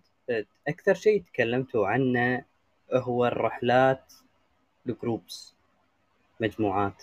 زين الرحلات السولو اللي شخص واحد قاعد يسافر بروحه. تشوفون فيها مسؤولية أكثر من باب التجربة؟ تشوفون فيها تعب أكثر ولا راحة أكثر؟ إيش رأيكم؟ أه شوف أنا من ناحيتي في مغامرات ما ينصح فيها فردي وينصح فيها فردي. يعني شوف إذا أنت رايح أماكن مقطوعة يعني مثلا أنا إذا بروح أوروبا أو بروح مثلا دول إشتراكية أو روسيا آخذ احتياطاتي إن شاء الله وإذا لي معارف أنا بلتقي معاهم هناك مثل الإسكورت صحبة معاي. في أنواع مغامرات مثل الغوص لازم معاك صديق لازم معاك زميل. هذا سبحان الله يشيلك في الأماكن أو في الأوضاع الصعبة. فهذه النوع من أنواع الرحلات سمعت وايد سوالف أنا إن نقط في السجن. طبعا هذا ناس راحوا أفغانستان وكذي. كازاخستان انقط عن أهله ست أيام سبع أيام أسبوع وكذلك في إيران كذلك في أماكن وبروحه فمنقطعة أخباره. إذا معك شخص يفضل شوف الرحلات يعتمد إذا أنا داخل دول الخليج ما عندي مشكلة 12 شخص. إذا برا لا. هني أوقف حدي أربعة. أربعة ثلاثة إلى أربعة. ما أكثر وايد لأن كل ما زادت كل ما صعبت علي. فنوع المغامرة هذه بالذات محتاجة إلى يسمونها ال buddy concept. مثل الغوص مثل الأعمال الشاقة لازم معك شخص يرافقك الرحلة هذه لسلامتك وكذلك في ناس سولو الخليج ممكن أسويها سولو. ألتحق مع ناس بعدين يعني طلعوا أنتم صبقوني أنا اجيكم بس إن طول الرحلة بروحي جربتها عشر أيام مليت. عبد الله كشخصي أنا وايد مليت. ما في أحد أسولف معاه. في أجانب الحمد لله إنجليزيتي زينة. بس الاجانب هم ما تدري شنو خططهم بيروح بيرجع يعني إيش كثر بتقعد تلتزم معاه هذه الشغلة. يمكن عيسى عنده بعد. أخوي عيسى إيش رأيك؟ على الامانه جربت هذه. جربتها بامريكا جرت سيكل. افتريت. تقريبا أساس انها افتر. 10 أيام. ثلاث أيام ولا رد السيكل مليت صراحة. كان اشكر أنا واحد يمكن طبعي نص طبع عبد الله. ما أحب يعني يعني شلون أقول لك؟ يعني أحب اللمة أحب الغى اثنين ثلاثة وياي. يعني في ناس جوهم لا بروحه. يبي يقعد بروحه يبي ينام بروحه يبي يقوم على راحته يبي يعني أبسط مثال أقول لك شغلة. عندنا واحد من ربع سافر ويانا مرة سفرة. إحنا كنا ثلاثة أنا سعيد وياه. قال يا جماعة أنا بروح أكمل درب بروحي قلت له أوكي ماكو مشكلة. بعد أربع ساعات ولا يدق علينا رقم غريب دق علي ولا يقول ها ولا فلان. قلت له إيش فيك حسن ما شر. ولا يقول لي ترى tire يشق علي قلت له زين ليش ما بلغت؟ قال لي ما في service والنت عندي خط الكويتي ما في service وكذي. المهم طبعا دبرنا له وش وكذي وهذا و... والحمد لله تيسرت اموره وصلنا يعني عند النقطه كذي والشباب ما قصروا زعلوا يا له تاير. زين فرضا أنت طالع بروحك وشك تاير وما تعرف تتصرف. أنت مو سفار إيش راح تسوي؟ أو طق الجير ولا اختربت الماكينه ولا أنت ما عندك معلومات. يعني أنا أنا هم نفس الطريقة بسفرتنا مرة من السفرات رايحين مع شباب بقرو اقترب عندنا شغلة بسيكل. توهقنا. يعني إحنا بنص الطريق. الله يجزاهم خير إحنا حاطين جروب واتساب حق أي مشكلة أي شيء صيانه الادفانشر هذا. تواصلت وياهم وما قصروا الربع يعني أعطوني حل سريع. وسويناه ونجح الحمد لله. ففي أشياء يعني لازم يكون وياك واحد أقل. صار شيء مرات طحت لا سمح الله اندعمت يعني الله يرحمه في واحد كويتي مشاب كان طالع على كنم وتوفى. كنت تعرفونه تو. قبل سنتين تقريبا. تعب وتوفى والولد عز شبابه. فأنا ليش أحط صح انه يعني صح انه أمر الله هذا بس ليش أحط روحي بالتهلكة؟ يعني لازم أحسب حساب الشيء هذا. وأنا واحد من الناس إذا تعبان أوقف ما أكمل. وإذا اللي وياي تعبان لا. أوقف ما أكمل. أقول له نام. نوقف كلنا ننام. ما أخليه. يعني في أمور لازم تكون بالحسبة. ما تصير في أنانية لازم في تنازل. يعني مو أنت ماشي على جدول ما يصير لازم لا ماشي على الجدول نفسه. لازم في أمور يتغير جدول تتنازع الأمور ولازم روح التعاون. وايد مهم بالموضوع هذا. تفضل طيب. واو. عندي عندي سؤال أبو دعيج تفضل تفضل أبو أحمد. أه، بسأل أه، أخوي عيسى وأخوي أحمد. إذا مثلا واحد قرر يسافر بالسيكل أه، okay عرف يسوق بالكويت. بس أنا بالكويت مثلا ما أحاتي البنشر ما أحاتي إذا انقطع علي الصنقر أه، أه، هني بت- بتحطه بونش. لكن إذا بتروح مثلا group أو سيكل هل تحتاج على الأقل ال experience إنك تعرف مثلا ترقع ال tire تبدل ال- ال- الصنقل إنك تعرف قبل لا تطلع؟ ولا الأمور هذه مو شرط تعرفها؟ يعني أنا أنا يعني مثلا ال engine okay ممكن مو مهمتي إني أعرف شلون أصلح ال engine مو تخصصي ما ما أفهم فيه. لكن الشغلات هذه اللي- اللي ممكن تخرب علي. هذه ضروري أتعلمها قبل لا أطلع الرحلة. قبل لا؟ يجاوبونك دقيقة. بعد. إذنك عصيمي. بعد إذنك أخوي عيسى. أخوي علي معانا من Desert Ranger ترى يقدر يقدم لك خصم وين ما تكون بالكويت ولا بالسعودية ولا بدول الخليج ولا بألمانيا ترى يقدر يساعدك ها؟ بس لا تعلم أحد. تفضلوا. اي أبو عزوز تفضل أبو عزوز. شوف للأمانة أنا واحد من الناس ما في الميكانيك. بس سبحان الله يعني بس حريص بالموضوع يعني أخذ قص قص السيكل وايد مهم الرقعة بس أغلب الشباب صراحة اللي سافروا وياي تلقى واحد فاهم. يعني أقول لك من غير مجاملة. أخوي عبد الله سيف ما شاء الله يعرفك. يعني آه، أخوي مشعل آه، أبو عبد اللطيف Kuwait Adventure سافرت وياه أوروبا. ما شاء الله يعرف. فلازم واحد يعرف الأساسيات على أقل شيء. أقل شيء يرقع السيكل رقعه قصدي رقعه التاير آه، الصنقل يعرف شلون يبدله. يعني في أمور إذا طلعت لك علامة يعرف شو العلامة هذه. في ناس تروح وياهم. ما يعرف شيء. فلازم عندك درايه الحين اليوتيوب ترى كل شيء فيه. كل شيء تبطل اليوتيوب تكتب الشغله هذه تطلع لك. فلازم عندك الأساسيات. وقبل فترة من الفترات بالكويت يعني وكاله من الوكالات أعطت نفس training حق الشباب. يعني أي وكاله أتوقع لو تروح تقول له- تقول لهم أنا بسافر وابيكم تعطوني training على السيكل ترى ما راح يقول لكم لا. يعني وايد مهم الشيء هذا. بالنسبة لي أنا. تفضل أخوي عبد الله. إي أنا شوف لحظة، طبعا عفواً. إيه، عفواً،. أنا آسف. أخوي عيسى أه، تقدر تذكر لنا منو الوكالة اللي رحت لها؟ وعطتك training شوف للأمانة Kuwait Discovery مرة طالعين سفرة. طلبوا من الوكالات وكالة BM ما قصروا الامانه بس ما راح شاب وكالة KTM راحوا سووا لك آه، training على الموضوع هذا شلون يبدل سنجل شلون يبدل tire كذي وحتى مرة من المرات يعني واحد من الشباب اعرفه راح حق جعفر قال أنا بسافر أبيك تعطي training شلون شلون الأشياء الأساسية. والامانه ما قصروا وحتى وكالة ياماها يعني اعرف واحد صديق يمكن ما حد يعرفه يعني مسافر رايح سيكل ياماها أصلا يعني للهند. وما حد يعرفه ولا يحب الإنستغرام ولا يحب القدام هم الطريقة أبو شرف. وياماها قبل ما يمسك يعقوب اعطوه training على السيكل. شلون يبطل plug شلون يبدل فلتر شلون شنو المشاكل تصير له بالسفر يعني الماكينه صعب تخترب ولا الجير يعني شغلات البسيطة شوتة ما شوتة الخرابيط هذه الأشياء الأساسية بس. فما أتوقع وكاله الكويت راح يردون لك رحت لهم قلت لهم أنا عندي plan عندي خطة وكذي وما يقصرون يعني للأمانة. شوف طبعا طبعا شوف هو هو مو ضروري تعرف انت كل شيء بس لازم يكون عندك الأساسيات تمام؟ لازم أول شيء تعرف سيكلك أنت شنو؟ صنقل هل أحط لي صنقل احتياطي؟ ممكن احطه هل ياخذ مساحة؟ ما ياخذ مساحة. شلون أرقع ال tire؟ شلون أنفخ آه، التواير؟ آه، شلون أبدل دهن وفلتر؟ شلون البلاكات أتصرف فيها؟ آه، الأغراض اللي حاطها على السيكل. أنا يعني أنا واحد طبعا تشوف التجارب وخير برهان وعدتك تكون كاملة طبعا. أنا مرة واحد من ربع على حدود الكويت احترق احترق السلف شوف احترق. ما ما, اخترق احترق. خلاص يعني السيكل ما قام ما قام يدق سلف نهائي.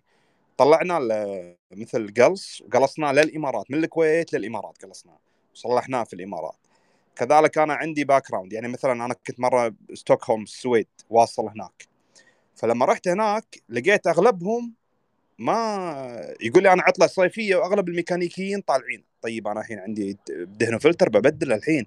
دائما أنا أصدق لما أسافر أحط معي فلتر صغير مال مال دهن الماكينة أحطه معي فقلت حق صاحبي صاحبي طبيعته يحب سيكله يشتغل فيه بالوكالة ما يحب هو يتعبث فيه. قلت له كيفك؟ أنت على راحتك. كان أقول له يبا قلت له هذه رابع وكالة الحين أروح لها صار لنا يومين نفرفر وكلهم مواعيد وكلهم ما يقدرون يستقبلون السيكل. طيب شو الحل الحين؟ كان يقول والله كيفك؟ قلت له أنا أعرف. فنزلت الزيت طلبت من الميكانيكية طاسة وشريت الزيت منه وعندي الفلتر. بدلت وتوكلت على الله حتى فلتري معي على أساس لا أتوهق. وبدلته أنا سيكلي هوندا وبدلته عند وكالة Victory مثلا ولا وكالة آه، ياماها. فلاترهم مالوتي مو عندهم. ف ومرة طق عندي البنشر تاير بنشر عندي رقعتي كاملة على طول أرقع وأمشي. آه، الزيت ساعات ينقص أحط معي دائما لتر لتر من الزيت اللي أنا بدلته أحطه معي أخشه بالجنطة. من تشب عندي العلامة إنه ناقص الزيت أزيد. هذه الأساسيات لازم أكون أعرفها. أنا مرة عندي سيكل ال GPS كل ساعة يفتلت ال wire بس أنا اللي مركب ال GPS فأنا عارف شنو آه، من بسبب الاهتزازات إن ال wire افتلت عندي فأعرف شلون أبطل ال cover وأعرف شلون أعدل ال wire وشلون ألحم ال wire. فهذه الأساسيات مو مطلوب منك ميكانيكية حق الماكينة. إذا ضربت الماكينة انتهى الموضوع. ما تقدر تتصرف. بس في أعطال لا. على قولتهم سريعة وخفيفة بسرعة تقدر تحلها. عيسى تذكر أنت السعيد؟ يعني قلت له يب معك فلترك يب معك زيتك وشغلك وهذا. وعلى طول بدقائق صار تبديل الزيت. وطبعا لا تستغني عن اليوتيوب. في معلومات الدنيا. فتقدر تستفيد منه يعني بشكل مو طبيعي. شوف إحنا موقف صار لنا موقف مواقف مرة مسافرين كنا يدة الجير مالت التباديل طاحت. طبعا مو الصيخ لا أتكلم عن اخر شيء البوس. ف ما إحنا عارفين إيش نسوي شلون يبدل الريال؟ ما في مكان يسند درينا ف سألنا وكذي ودشينا اليوتيوب مع إن كلنا كنا ما نعرف ترى. يعني في سرعة يعني سرعة بداهة في لازم يكون مخك شغال هذا اللي اقصده أنا قام واحد واحد مرة بدش يوتيوب شي قاعد طالع وكذي ولا برقي وصاموله ركبناهم كملنا سفرتنا. تخيل لين الكويت وإحنا على البرقي الصاموله يعني ما غيرناها ومشت أمورنا. ففي شغلات لازم أنت تكون نبيه فيها. يعني ما ترتبك تعرف أول شيء تقعد تفكر شلون الحل شلون الطريقة. شيء شغلة ثانية في عده لازم يكون يعني أنت موزع أنت فضل أربع رايحين. ما يصير كلكم ماخذين نفس العدة. ما يصير كلكم ماخذين بمبات. وزع هذا عده كامله حق السيكل في عده كاملة تنباع خاصة بالسيكل. هذا عنده ال pump هذا عنده الرقعة هذا عنده يعني كل واحد عنده شغل هذا عنده قلص عشان لا تثقل. وهذا صار اغلب سفراتنا إحنا نوزع نوزع شغل. حتى ال power bank حتى تلفونك شفت تلفونك لازم يكون وياك تلفون ثاني. حتى الخرائط تلفونك ساعات ال GPS يطفي عليك. ما تدري وايد واير يفلت شغله تخترب. لازم عندك تلفون منزل فيه الخرائط كلها ال offline لا سبحان الله صار صار لا انت عندك backup ثاني شيء ثاني عطل. لأن 2 عارف شلون؟ فهذه الأشياء الأساسية البسيطة يمكن مو بالحسبان بس وقت الموقف لا شيء أساسي. مساء الخيرات آه، على جميع المستمعين وعلى السيد أحمد والسيد عيسى. آه، بصراحة معلومات جدا مهمة ولكن بس عندي مداخلة بسيطة وبعض التعليقات البسيطة. آه، هبدأ الأول بخصوص رحلات الجروب. يعني أحب أختصر الكلام فيها عن مقولة شهيرة بتقول الصديق قبل الطريق. يعني اختار الشخص اللي طالع معاك الاختيار الصحيح هو اللي هيحدد نجاح الرحلة أو لأ. وبناء على الاختيار ده أنت هتضطر تجبر نفسك اللي أنت تمشي على أقل سيكل موجود أو على أصغر تانك موجود أو على أبطأ سيكل موجود. فإذا السياكل كلها مش نوع واحد أنت مضطر غصب عنك اللي أنت تمشي على أبطأ سيكل وأصغر سيكل موجود. يعني لو أنت راكب 1200 ومعاك شخص معاه 400 انت مضطر ان انت تنزل البار بتاعك لحد 400 فده لو شيء هيضايقك بلاش تطلع الرحلة دي لأن هي تكون رحلة فاشلة تماما. إذا شيء تقدر إن أنت تتواجد معاه وتكمل أوكي. فلازم قبل التخطيط وقبل أي شيء اختار الشخص المناسب لطبيعة الرحلة اللي أنت طالعها. آه، في شخص آه، يحب المدن ما يحبش الجبال. في شخص العكس يحب الجبال ما يحبش المدن. فدي كلها أشياء ممكن تعمل مشاكل بين ال- الرحالة ف من الأول قبل الرحلة الصديق قبل الطريق. ولكن آه، موضوع الجروب آه، ده دايما بيكون موضوع سهل. سهل التخطيط وسهل التنفيذ لأن إيد على إيد بتساعد وكله بيساعد بعضه. ولكن السولو. آه، تخطيط السولو وتنفيذ السولو هو الجحيم بعينه. هو شيء صعب جدا. هو شيء آه، قابل للتنفيذ وسهل التنفيذ ولكن تخطيطه جدا صعب. آه، عشان تنجح في تخطيط السولو من وجهة نظري ومن خبرتي الشخصية ومن تجاربي اللي قبل كده في عدة حاجات لازم الشخص يعملها وعدة مهارات لازم الشخص يتعلمها. ويكون في الشخص اللي طالع السولو ده في عدة صفات لازم تكون عنده. وإذا مش عنده لازم يكتسبها. لأن أي غلطة صغيرة أي خطوة غلط أي خطة غلط أي شيء أي فكرة غلط هو حاول ينفذها على أرض الواقع في رحلته هتكون النتيجة كارثة. وهتكون نتيجة سيئة جدا. طبعا الفشل ده شيء آه، يعني كل الناس مقتنعة بيه النجاح والفشل ده شيء بيد ربنا إحنا بس بنعمل اللي علينا وبناخد الاحتياطات اللازمة عشان نبدأ الرحلة بتاعتنا. ولكن نرجع مرة تانية لل... لجزء التخطيط السولو. أول شيء طبعا زي ما السيد أحمد تفضل لازم تعرف أنت رايح فين وتشوف كل دولة أوراقها إيه وإيه المطلوب منها وده شيء مفرغ منه وإحنا مش هنتكلم عليه. يعني ده شيء لازم يحصل قبل أي يعني ده أول حاجة. هل الدولة دي أصلا تسمح لي إن أنا أدخلها ولا لأ؟ هل تديني فيزا ولا لأ؟ هل فيزتها صعبة جدا عليا؟ صع... أقدر آخدها بس هبذل مجهود خرافي عشان أقدر آخدها ولا لأ؟ طب لو لأ هل في بديل ليها ولا لأ؟ كل دي أشياء طبعا بتحصل بالسيرش. ولنفترض إحنا خلصنا الفياز وخلصنا ال triptyque وخلصنا كل شيء هندخل في الجزء الأهم. الجزء اللي هيحدد لي هل رحلتي دي هتكون صعبة ولا سهلة هل هستمتع بيها ولا لأ اللي هو الطريق. آه، في طرق كتير لتخ- لتخطيط الطرق جوجل مابس ال applications الكلام ده كله. الكلام ده كله ممتاز بس ممتاز قبل الرحلة مش في خلال الرحلة. لأن أنت لما بتخطط على جوجل مابس وال applications وبتطلع الرحلة بتكتشف ان الواقع غير ال application خالص. ودي حصلت معايا كتير جدا. ف جوجل مابس وال application حلوة جدا وقيمة جدا ان انت تعرف طول الطرق آه، أسماء الطرق اتجاهات الطرق طالع منين ورايح فين. ده شيء لازم يعني تعرفه كويس قوي. ولكن جوجل مابس مش هيقولك إيه اللي موجود حوالين الطريق مش هيديك الخطوط البديلة. مش هتقدر ان انت تخطط عليه التخطيط اللي انت عايزه اللي يريحك قدام. التخطيط ده هي عملية صعبة شوية ولكن برضو إذا اتعملت صح هتجنبك مشاكل كتير قدام. الرسم. لازم ترسم الطريق بإيدك. لازم تحفظ الطريق بنفسك. لازم تعرف اسم الطريق وطول الطريق والمسافة ما بين كل مدينة وكل قرية انت رايحها. يعني لازم أبقى عارف مثلا أنا النهاردة هطلع من مدينة المهبولة وأروح مدينة سلوى همشي 100 كيلو اتجاهي شمال شرق. إذا حصل أي حالة طارئة وأنت لوحدك أنت انفصلت عن السيكل السيكل اتسرق. حصل أي شيء أنت عارف موبايلك ضاع. أنت عارف أنت رايح فين وطالع منين وجاي منين. إذا وقفت أي حد ولو طفل صغير قلت له أروح المنطقة الفلانية دي إزاي؟ هيقولك هتروحها إزاي. فلازم تبقى عارف أنت طالع منين وحافظ اسم المكان اللي أنت رايح له واتجاهه.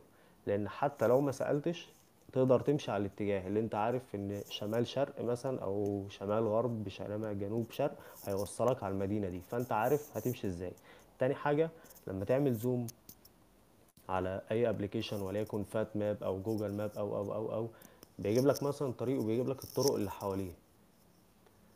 فأنت هتاخد الطرق اللي حواليه وهتبدأ ان أنت ترسمها وتعرف تحط ال... ال... تعمل زي road map زي بتاعة الرالي.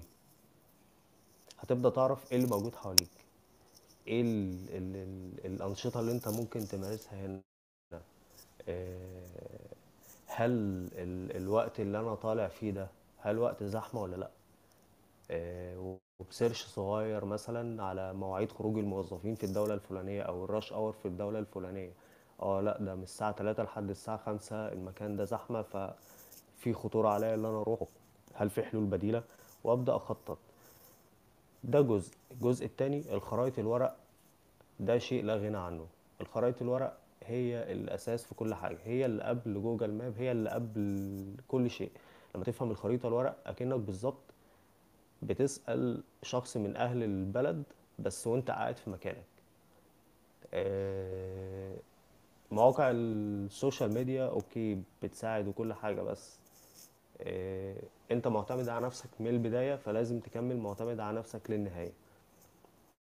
لو أنت طالع سولو هدفك اللي أنت تخلص مهمة معينة. فالخرايط الورق لازم الشخص اللي طالع سولو على الأقل يكون عنده فكرة مش يقراها إزاي بس على الأقل يقدر اللي هو يحدد نفسه ويقدر اللي هو يعني يتحرك عليها إزاي. آه، النقطة اللي بعد كده مش مطالب من الشخص اللي هو مسافر سولو اللي هو يكون ميكانيكي مش مطالب منه تماما يكون بس عنده المهارات الخفيفة اللي لو حصل عنده أي عطل مفاجئ يقدر اللي هو يصلحها زي ال puncture وخلافه. إنما لو أي مشكلة في ال gear أي مشكلة في الماكينة أي مشكلة كبيرة هو مش هيقدر يعملها مهما كان هو حريف في الميكانيكا. كده كده لازم يشوف حل بديل والحل البديل دايما في رحلات السولو الرحلة المشكلة اللي أنت بتتعرض لها في بلدك وليكن هنا هو نفس اللي أنت هتعمله بالظبط بره اللي أنت هتحاول تتصل بحد هتحاول تشوف حد هيساعدك. هتحاول تتصل بحد إزاي؟ أول ما تدخل بلد لو أنت رحت مطعم رحت بار رحت أي مكان كلم الجرسون كلم اللي حواليك خد أرقام تعرف على ناس الناس دي هتساعدك كتير لأن لو مثلا أنت تعرضت لمشكلة معينة في قرية معينة وهو ما بيعرفش إنجليزي وأنت مش عارف تفهمه ممكن تتصل على حد يفهمه. ممكن تكتب في ورقة مثلا آه، جانبية تكون في الورق بتاعك كل ال ال الكلام اللي انت مثلا في مخ يعني معتقد اللي انت هتقدر تقوله. مثلا أنا جعان أنا عايز أشرب أنا عايز أنام أنا عايز سكن محتاج ميكانيكي محتاج كذا محتاج كذا وتخلي الشخص ده يترجم لك الكلام ده. وخلي الورقة دي معاك. تعرضت لأي مشكلة افتح القاموس بتاعك. آه أنا عندي آه أنا بدور على سكن بس مش لاقي سكن. شاور لأي شخص في الشارع على الكلمة وهو هيوصف لك.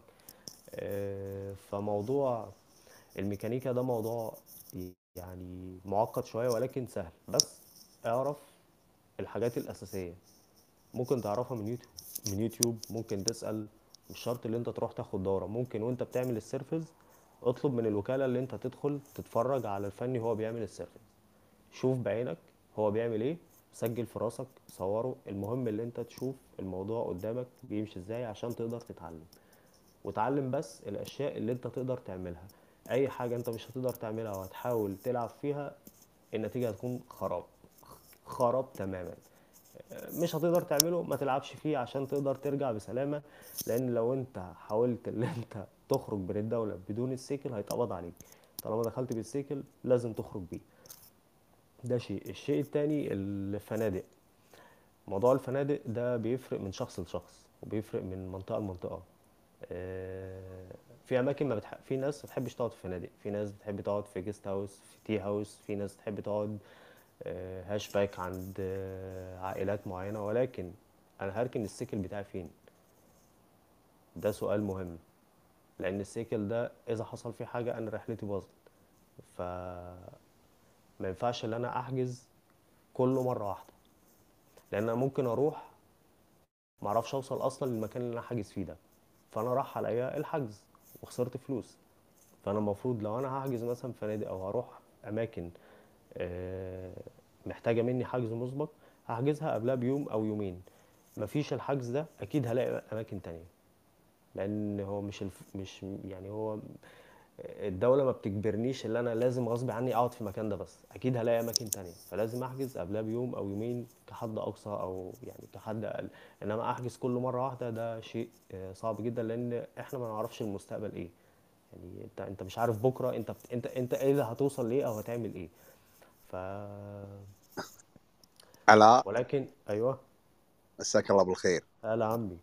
بس خل يعني لك بس شوية بس عشان نبي دورنا عشان آه نتكلم. آه آه لا مؤاخذة لا مؤاخذة أنا فتحت. طب أنا آسف. طب خلاص أنا تمام كده. شباب اندمج علاء اندمج. آه. كمل لا لا خلاص خلاص تمام بس تمام بس أنا ب- ب- بحط إضافة. آه، راعي آه، ال hiking مشكله آه، علاء ال background مالته آه، hiking أكثر. فدائما آه، آه، يحسب أو ينظر حق الرحلة بطريقة نوع مختلف عن آه، رحلات الشباب الخليجيين. ممكن بوجهة نظري أنا. يعني علاء يحط ال details بالكامل وأنا أمانة تعلمت منه كثير من ناحية نقطة ال details هذه. ولكن اليوم نبي نسمع الرأي والرأي الآخر كذلك. قبل لا نسمع الرأي والرأي الآخر خلينا نسمع مداخلة أبو عبد الله. عنده بعض الأسئلة بعد. عشان الوقت يكفي للكل. إيش رأيك؟ علاء؟ دقيقة دقيقة بس بعد يا تفضل. عبد الله. دقيقة. إيه، بص هو مش موضوع hiking أو مش hiking. أنا يعني قبل ما ما أتجه لل يعني اتجاه كامل في السنوات الأخيرة لل hiking وتسلق الجبال أنا عملت رحلة متواصلة لمدة ست شهور على cycle أو أو سبع شهور متواصلة كاملة مع بعضه. والرحلة دي أنا عملتها لوحدي فقط بدون أي مساعدة خارجية بدون أي شخص تاني. ولفيت فيها أك... يعني واحدة من أكثر الأماكن في العالم صعوبة يعني صعوبة كتضاريس وطقس وك يعني كانت جحيم آه، فأنا ب... بقول كلامي ده بناء على أماكن صعبة مش أماكن سهلة. بس. يعطيك العافية. أبو عبد الله ولا قصورا بالجميع بس بقول شغلة. آه، أخوي عيسى آه، يننتنا ترى. يعني فيديوهاتك يعني أعتقد اللي يشوفها دائما وده يشتري سيكل باكر ويروح الرحلة. آه، لو ما تتكلم عن عن عن عن, عن ال team work مالك ولا الواحد ناطر بس يعني ناطر بس يركب وياكم المجموعة ويمشي فيها. أنا مستمتع في الحديث آه، في السماع لأخوي عيسى وأخوي أحمد. أمتعتونا الصراحة أمتعتونا أمتعتونا. الواحد مو عارف شنو يسأل بس فعلا فعلا. لأني متابع حق أخوي عيسى ف قاعد نتعلم منك وقاعدين نشوف شلون الناس كلها تتمنى تنضم إلى فريقك وتوضيحك مساع على موضوع ال- على الالتزام كان جدا جدا راقي وممتع أذكر آه، مرة عندكم واحد كنا تعور حاشا الديسك وسمعتكم شلون ساعدتوه وطيرتوه وحملتوا سيكله. فكان ال team work عندكم شيء عالي عالي. يعني فعلا اللي يتعرف عليكم لازم يتعرف على على ال team work اللي عندكم. ما عندي شيء أقوله ولا عندي شيء أسأله بس متعة الاستماع لكم في في في في في في في سفراتكم ومشاهدتها في الإنستغرام هذا شيء يعني هذا بروحه ينن يا أبو عزوز. والله يعطيكم العافية. الله يعافيك. بوفتين بس أنا أخوي علاء بس في شيء نقطه سريعة نبهنا عليه. الريكاب ماله كان جدا حلو.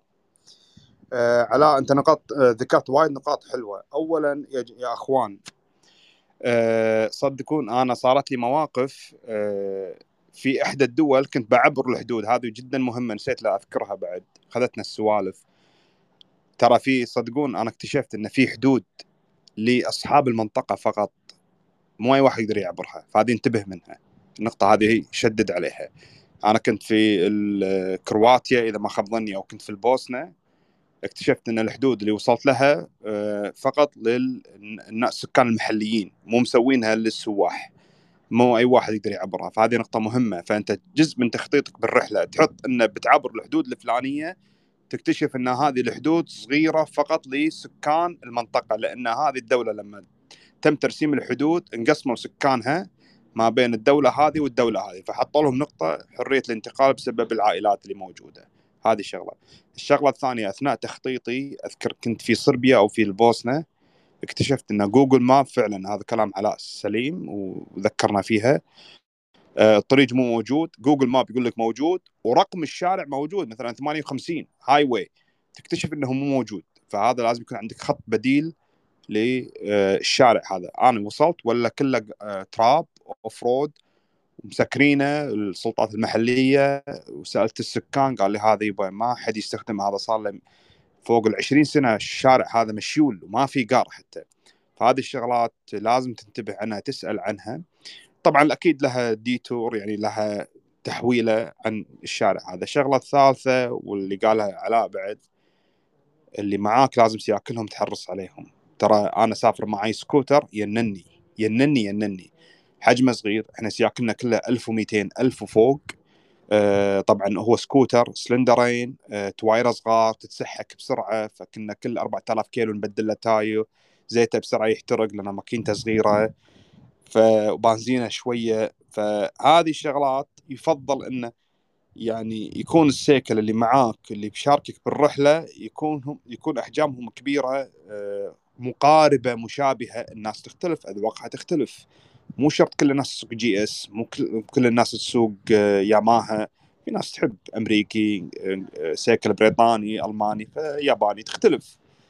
بس على الأقل ما ما بنزينة ما يقل عن 200 كيلو 250 كيلو. يعني الأمور هذه تحسب لها. وكذلك الحدود توصل تكتشف إن هذه حدود للسكان المحليين ومو لك أنت يعني. وشكرا لكم. الله يعطيك العافية أخوي عبد الله ما قصرت جزاك الله خير وأنت الشباب جميعا أنا عندي تعليق. هذه على أخوي على هذه نفس المشكلة صارت ويانا. إحنا طالعين أه وصلنا اسكتلندا كنا بنروح جزيرة. وكنا تعابل امانه ركبنا عبارة عشان نوصل الجزيرة. طبعا ما شلون قفينا إن العبارة ركبناها غلط. قطتنا جزيرة ثانية. يعني بس تداركنا الموضوع قعدنا بالجزيرة الثانية واستأنسنا وكذي بس في أشياء لازم الواحد يسأل عنها ويسأل عنها أهل أهل المنطقة. يعني مو كل شيء ترى يكون هم صحيح ب Google Maps ولا بال search ساعات الديرة اللي تروح لها فيها update ما ينزل عندك بال search ولا ما ينزل Google Maps ولا ما ينزل تواصل اجتماعي. فكلامك جدا منطقي و وايد الطرح قلتها كان جدا منطقي. والله يعطيكم العافية جميعا. قواكم الله ويعطيكم العافية. أنا أبي ما أبي أحرم كذلك المستمعين اللي تحت والمستمعين اللي فوق اللي ما شاركوا. اللي عنده سؤال يبي يستفسر من إخواننا أو عنده مداخلة يبي يفيدنا فيها أتمنى يتفضل الحين. اللي تحت يقدر يضغط على علامة الإيد موجودة على أقصى يمين تحت بالشاشة يقدر يضغط عليها. يطلب المشاركة هذا إذا كان هو تحت. أما اللي فوق يقدر بس يشيل علامة الميوت الحين ويقدر يقول مداخلته. خلنا نعطيكم عشر ثواني بس ممكن أحد حاب يدخل بالمداخلة عنده. قواكم الله جميعا يعطيكم العافية. اسمحوا لي دشيت يدعون مرة واحدة. أه سؤالي حق أهل الخبرة ولا اقصر أحد إن شاء الله. بعد عمري يا ابو حبيبي. آه سؤال أهل الخبرة؟ مثل ما قلت لكم ما يقصر بأحد إن شاء الله نتشرف فيكم كلكم. آه. هو سؤالين. في موقع معين يشرح قوانين الدول يكون شامل حق كل الدول. يعني ما له داعي ندور على كل دولة بروحها بموقع خاص فيها أو غيره. هذا بالنسبة حق النقطة الأولى. النقطة الثانية آه، جهاز ال- اللي هو ال GPS مال navigation على اللي قاعد أشوفه ك reviewات في اللي هو ال Garmin Zumo. ولاحظت إن هذا أكثر شيء يتكلمون عنه بخصوص حق ال- ال bikers. فشنو الجهاز اللي تنصحون فيه؟ ولا غالبا تستعملون تليفوناتكم. وقواكم الله يعطيكم العافية. تسمحوا لي أقول رأيي. تفضل عبد الله. أنا خذيت آه، ال- ال- آه، ال Garmin inReach وتحسفت عقب ما دريت عن ميزات ال Zumo لأن داخله inReach فيعني يعطيك ميزة جهازين بوقت واحد. تفضل أخوي العصيمي. أنا شوف أنا اولا آه، قوانين الدول يفضل عن طريق السفاره طبعا شوف إذا هو شقين إذا تبي مستندات تعرف ولا تبي كمرور. إذا كمرور آه، ما يحتاج عن طريق العلامات. وأنا دائما عندي قاعدة يعني ألتزم في السرعات المحددة وال... وأسأل يعني أصفط كذي فوق الرصيف أسألهم سرعات والأمور هذه. كمستندات عندك السفارات عندك آه، المنتديات وعندك الفيسبوك. الفيسبوك جبار جدا يعني في معلومات كنز ما تتوقعها. تقدر تسأل فيه كل المعلومات. آه، طبعا كل دولة ترى يعني قوانينها تفرق. في مثلا إيران ال triptyque أو ال KTI في تأمين 500 دينار. آه، ما يدخل سيكل أكثر من 250 سي سي. فتسأل أهل العبارات. زين كثر ما تسأل كثر ما تحصل الإجابة. فدائما خليك آه، نبيه. عندي واحد من الربع وصل لليابان للأسف ردوه بالعبارة. ليش؟ كانت السفارة عندها الإجابة. قالوا له أنت كويتي ليسنك الكويتي ممنوع السوق فيه باليابان. كان عندي حل سريع جدا حقه وخلال شهر كان يقدر يحله لكن آه، ما سأل. آه، فدائما السؤال كثرة السؤال تجيب لك الإجابة لو 80 آه، بالمية. بالنسبة للجارمن اللي عصره بالنسبة لي أنا كأحمد انتهى خلاص يعني. آه، لا زلت استخدمها كباك أب. أنا مثلا حق أوروبا أستخدم التومتوم حق دول آه، شمال أفريقيا أفريقيا ولا هذا روسيا. لا زال الجارمن هو المسيطر. بس آه، خلاص أنا الحين كله عصر أجهزة التليفون عندي لأن الحين حتى بال offline أنزل خرائط وأرجع على كلام علاء. خرائط الورقية جدا ممتازة. بس أنا شو أسوي؟ أشتري iPad رخيص من سوق يعني 30 دينار أنزل فيه خرائط offline عندي برامج Maps.me جبار حتى topo خرائط فيه ارتفاعات elevation فيه offline بدال الخريطة وخلاص. الحين حتى أخذ معي مثل ما قال عيسى جهازين backup دائما كتليفونين ساعد iPad أقطه معاي. ال iPad هذا أستفيد منه كحجوزات العبارات ما العبارات والأمور هذه. فالحين كل آه، ال Garmin صار عندي قليل. لا زلت أستخدمه لكن يعني على قولة آه، يعني مرة بالسنة ويمكن يوم واحد أستخدمه بس. مشكور الأخوة اللي تحت حاب أذكركم أن تقدرون ترفعون إيدكم الضغطه اللي على اليمين. تضغطونها مرة واحدة وتقدرون تصعدون فوق وتسألون أي استفسار حابين تستفسرون عنه. الأخوة اللي فوق في أحد عنده استفسار؟ تفضلوا. آه، بس بعتذر على الإطالة. أنا آسف. فتحت في الكلام زي القطر. عزيز وغالي عزيز وغالي بالعكس هذا يعني أنت عارف على النادي للجميع وإحنا آه، نبي نستفيد. كلنا نبي نتعلم. كلنا نبي آه، نستفيد من تجارب الثانيين. فبالعكس مداخلتك كانت جدا جميلة ووايد استفدنا من تجربتك. الأخوة من السعودية أنا شايف اليوم في حياة ما سالتوا شيء. خاصة أخوي محمد وأخوي سيف. ما شاء الله أخوي محمد وأخوي سيف. طبعا حاليا معنا بالنادي وهم أعضاء بالنادي. و... وما شاء الله عليهم حاليا في رحلة يعني دائما في رحلات جنوب السعودية. وأتوقع أن عندهم اكسبيرينس حلوة في السعودية فأتمنى إذا عندهم أسئلة أو مداخلة يفيدونا فيها. أهلا وسهلا يا أخوي عبد الله وارحب بالأخوان كلهم. آه، والله آه، أنا جديد ترى في عالم الدراجات والخبره ما تساعد لكن أنا اليوم استفدت آه، فائده كبيرة يعني. وإن شاء الله الحلقة هذه تكون آه، مرجع لنا نستفيد منها فيما بعد. وأشكر كل المشاركين. شكرا أخوي عبد الله. أنا تعمدت أني أسجل الحلقات لأن تحديدا هذه الحلقة راح تعتبر مرجع لأي شخص تو شاري سيكل أو أي شخص يخطط للسفرة. لأن يعني أخوي العصيمي صدناه وهو بتركيا. وأخونا عيسى صدناه وهو بالكويت. لا ويما الشيشه ترى أول ما دش ناس الميوت صدناك. و- ويعني مزج ما شاء الله أخوي عيسى اليوم علينا. فنبي نبي نطلع معلومات كثر ما نقدر لأن هذه الحلقة المسجله راح تعتبر مرجع لأي شخص تو شاري سيكل. فأي أحد عنده سؤال أتمنى يتفضل يسأل. إذا ما عندكم أنا ترى عندي أسئلة. آه عبد الله في شغلات مهمة جدا. نسينا إحنا خذتنا السوالف. آه يا أخوان آه التأمين. كذلك بالتخطيط. شركات التأمين الدول اللي بتروح لها. آه نسينا نتطرق حق الموضوع هذا. طبعا أنا صار لي موقف والحمد لله يعني بسبب اجتهادي والهوم الواجبات اللي سويتها قبل لا أسافر خلتني أطلع السيكل من المينا بنفس اليوم. يا إخوان كل دول تختلف أنواع شركات التأمين. في دول ما تسمح إنك أنت تدخل بسيكلك إلا بالتأمين. ففي فرق بين التأمين البحري.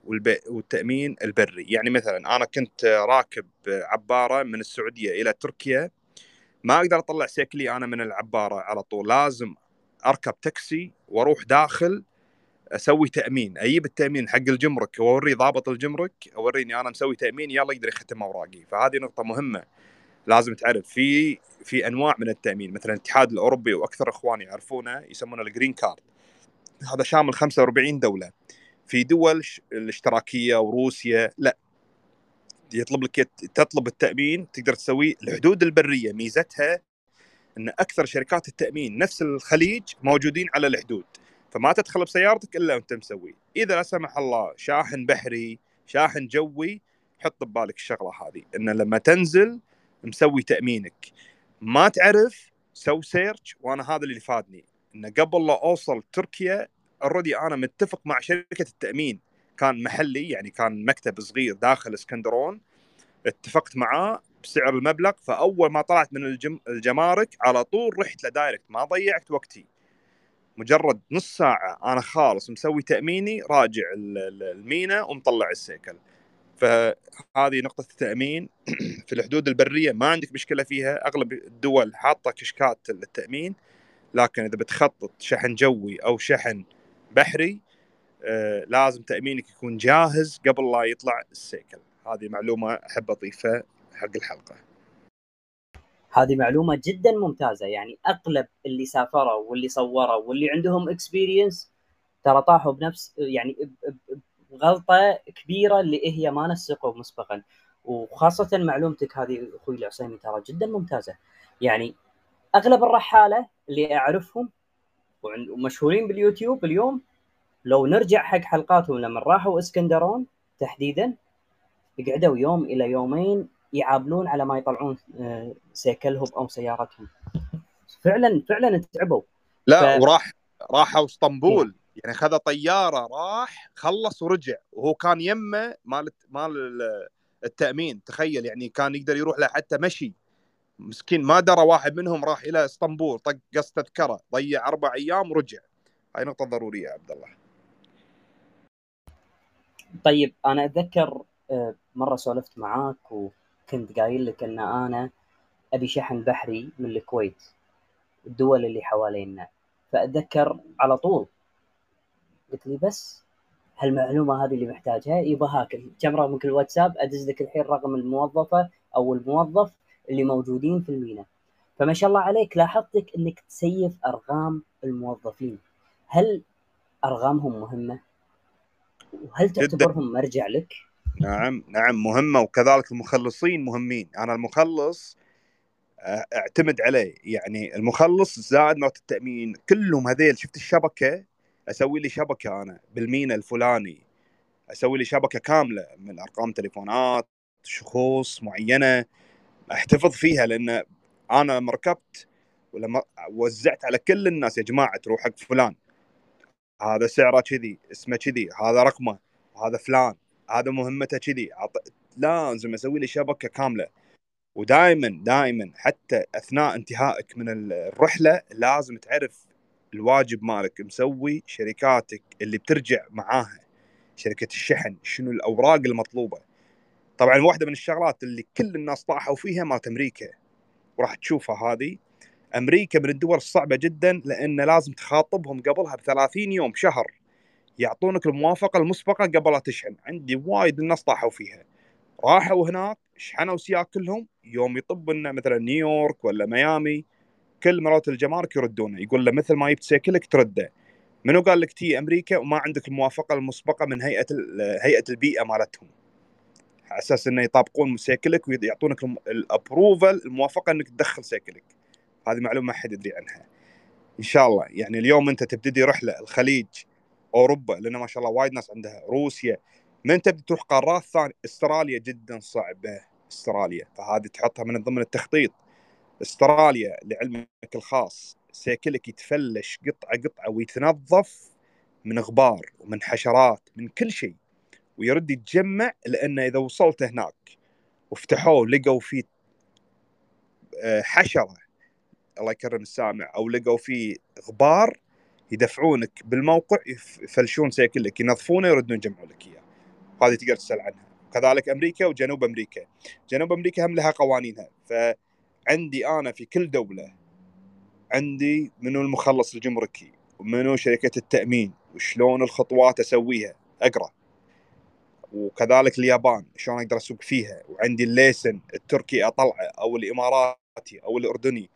لأن هذه كلها أنا أعرفها ولازم أحطها في البال هذا اللي عندي ببالي شغلة أو سؤال شوية بيثير آراء. ركزوا معاي. بناء على تجاربكم. هل نحط ميزانية للبقشيش ولا أصر إني ما أدفعها؟ أبي تجاربكم. والله أنا شوف آه على حسب الدولة. في دول مثلا الاتحاد الأوروبي هذا أنسى البخشيش هذا ما في النظام. والدول شرق آسيا في منهم النظام. أما في دول ما تمشي لو تطبق السمع الأرض إلا بخشيش عرفت؟ لازم تحسب حساب الشيء هذا. من تشوفه آه، تشوفه يعزقل معاك اعرف إنه شنو؟ يسوي لك مشكلة يكبرها لك. هي ما تسوى. تعرف إنه يبي بخشيش وأنا اكتشفت شغلة. أنا ما أدري صدفة ولا لا. طبعا كتجربتي. كل اللي يسافرون معاي ما شاء الله متعددين اللغات. عندي صديقي يتكلم ألماني. تدري إيش قال لي؟ قال لي أوعى إذا طحت بألمانيا مشكلة تتكلم ألماني. دائما تكلم باللغة الأجنبية اللي السياحية. يعني لا تقول لهم إن أنا أعرف لغتكم لأن راح تسبب لك أنت مشكلة كبيرة. كذلك عندي صديق يتكلم طلاقه روسي. فلما نروح صوب حدود الروسية ما يخلينا نتكلم يتكلم روسي يتكلم إنجليزي يسوي روحه ما يفهم. لأنه يفهم شو يقولون. يعني مرة الشرطة وقفتنا مو وقفتنا وقفت صاحبي. اثنين الشرطة قاعد يتفقون عليه انه شلون ياخذون منه فلوس. فهو يفهم إيش قاعد يقولون. فهو قاعد يسمعهم. طبعا هذه حادثة شاذة لأنه هو عارف اللغة. ففي دول الاشتراكية أو الفقيرة راح تواجهك المشاكل هذه في الجمارك مع الشرطة مع يعني كل رموز خلينا نقول المؤسسات الأمنية هذه راح تواجهك المشكلة هذه. فكان يسمع وكان يدري إن هذيل مثل ما تقول يلا خلينا نقزر عليه ناخذ منه 500 مثلا مبلغ كذي ونمشيه. فهو هو على استماعه كان يحط خطة بديلة. فقدر يتجاوز الشغلة هذه. في شغلات ما تقدر تتجاوزها لازم بالبخشيش للأسف. هذه تجاوز؟ ما أدري. يعني آه، تكبرها. أنا أبي مثلا بالمغرب صراحة أنا أقول لك إياها وأنا آسف على هالشغلة. يعني توقعت إن الشرطة عندهم كانوا يبون مني فلوس يوم وقفوني. فأول شيء كنت أقول له ترى شوف إذا إذا بتعسف معي بالشكل هذا على طول أنا أبي الحين محامي وأبي السفارة. فتلقاهم يخافون. أقول له خلاص أنا أبي سفارة أبي حقي القانوني. أنا ما أدري أنت إيش قاعد تقول. أنا ماني عارف شنو أنت مشكلتك اللي معاي قاعد تسويها الحين قاعد تكبر لي المشكلة وأنا ماني فاهم. ما أدري شنو حقوقي أنت. فهني يبدي قال هذا يا معود أنا باخذ منه فلوس بس الظاهر بيكبرها. عرفت شلون؟ ففي ساعات آه، يعني أنت هل أنت رايح تستمتع وتبي تكبرها ولا عندك مبدأ إن أنا لأ الشيء هذا أنا ما أمشي على الغلط أصلحه. ما أمشي على ما أبني على غلط. إذا ما تبني على غلط دائما حط ببالك إن الدول هذه لك سفارة فيها ولها مؤسسات قانونية وأمنية تكفل حقك. لكن الآلية مالتها شوية راح تطول عليك. فممكن تأخذ إلى يوم يومين ثلاث ممكن أشهر الله العالم. فممكن تدخل في دوامة على حق أنت وهذا لكن راح تأخذ معك فترة يعني على حسب وقتك اللي أنت عندك إياه. ما شاء الله ال... إحنا اليوم كلينا الوقت. عادة إحنا متعودين ان إن الحلقات تكون ساعة. اليوم دشينا فوق الساعة ونص الحين. ندري سحرناكم معانا اليوم استحملونا ويكند بس هذا مرجع راح يكون جدا ممتاز لكل شخص يبي يسافر. طيب. الحين بفتح المجال. إذا أحد عنده مداخلة أو سؤال. إذا ما حد عنده مداخلة أنا عندي سؤال ثاني أبي أوجهه لكم. فراح نعطيكم. راح أسكر المايك. وأفتح المجال حق أي شخص وده يشارك.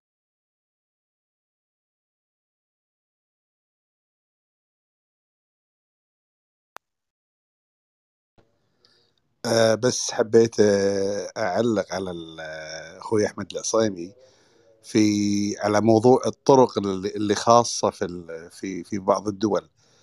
أذكر رايح منطقة سكم في الهند على الحدود ال- الصينية. فيقول لي السايق اللي وياي آه، يقول لي أكو طريق شورت كات بس هذا طريق آه، بس حق أهل المنطقة والمدينة أو حق الهنود. وحتى وأنا في الهند وقفوني بنقطة خرجت جوازي. يعني بعض الدول ال- ال- الظاهر ال- ال- ال- اللي عندهم حكم ذاتي لهم موضوع ثاني يختلف عن عن عن الدولة نفسها. وشكرا. قواك الله ويعطيك العافية أبو عبد الله. العصيمي تفضل.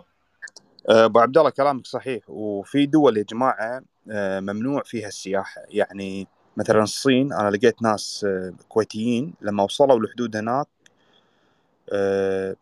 بسبب التخطيط يعني اكتشفوا إن الدولة هذه ممنوع فيها السياحة بجميع أنواعها إلا عن طريق المطار. فلما يو على طريق البري اكتشفوا انه لازم يكونون منسقين مسبقا مع مكتب سياحي يستقبلهم عند الحدود. هذه دولة الصين يمكن في أكثر من دولة نفس الطريقة إيران حق الأجانب وليس حق الخليجيين عندها نفس النظام هذا. يمكن في أكثر من بلد نفس الطريقة ماني عارف بس إنه تأكد. إذا أنت رحلتك تتضمن الدول هذه الصين ما الصين فحط ببالك إن دخولها مو سهل. لازم في مكاتب سياحية متخصصة اوفرلاندرز في الموضوع هذا. فتراسلها قبلها بأشهر وتدفع مبالغها على أساس تنسق مع الحكومات هذه بحيث إنه يحطون اسمك على الحدود. أنا آه، يعني بعد تجاربي استفدت من شغلة. وتعلمتها من بعد السفر في المطارات وكذلك بعد السفر بالسيكل وبالسيارة. وقمت أعتمدها عندي نفس يعني خلاص هذه شيء أساسي أنا أعتمده بكل رحلة على أي طريقة أنا مسافر فيها. اللي هي قمت أشتري أوراق A4 أشتريهم من أمازون dot com. أوراق A4 عادية مو تكون مقوية لا لا لا عادية. ولكن تكون ضد الماي. يعني ما فيها جلاد هي ال material مال- مالها مصنوع ضد الماي وضد لا تنشق ولكن نفس سماكة الورقة العادية وتتصفط.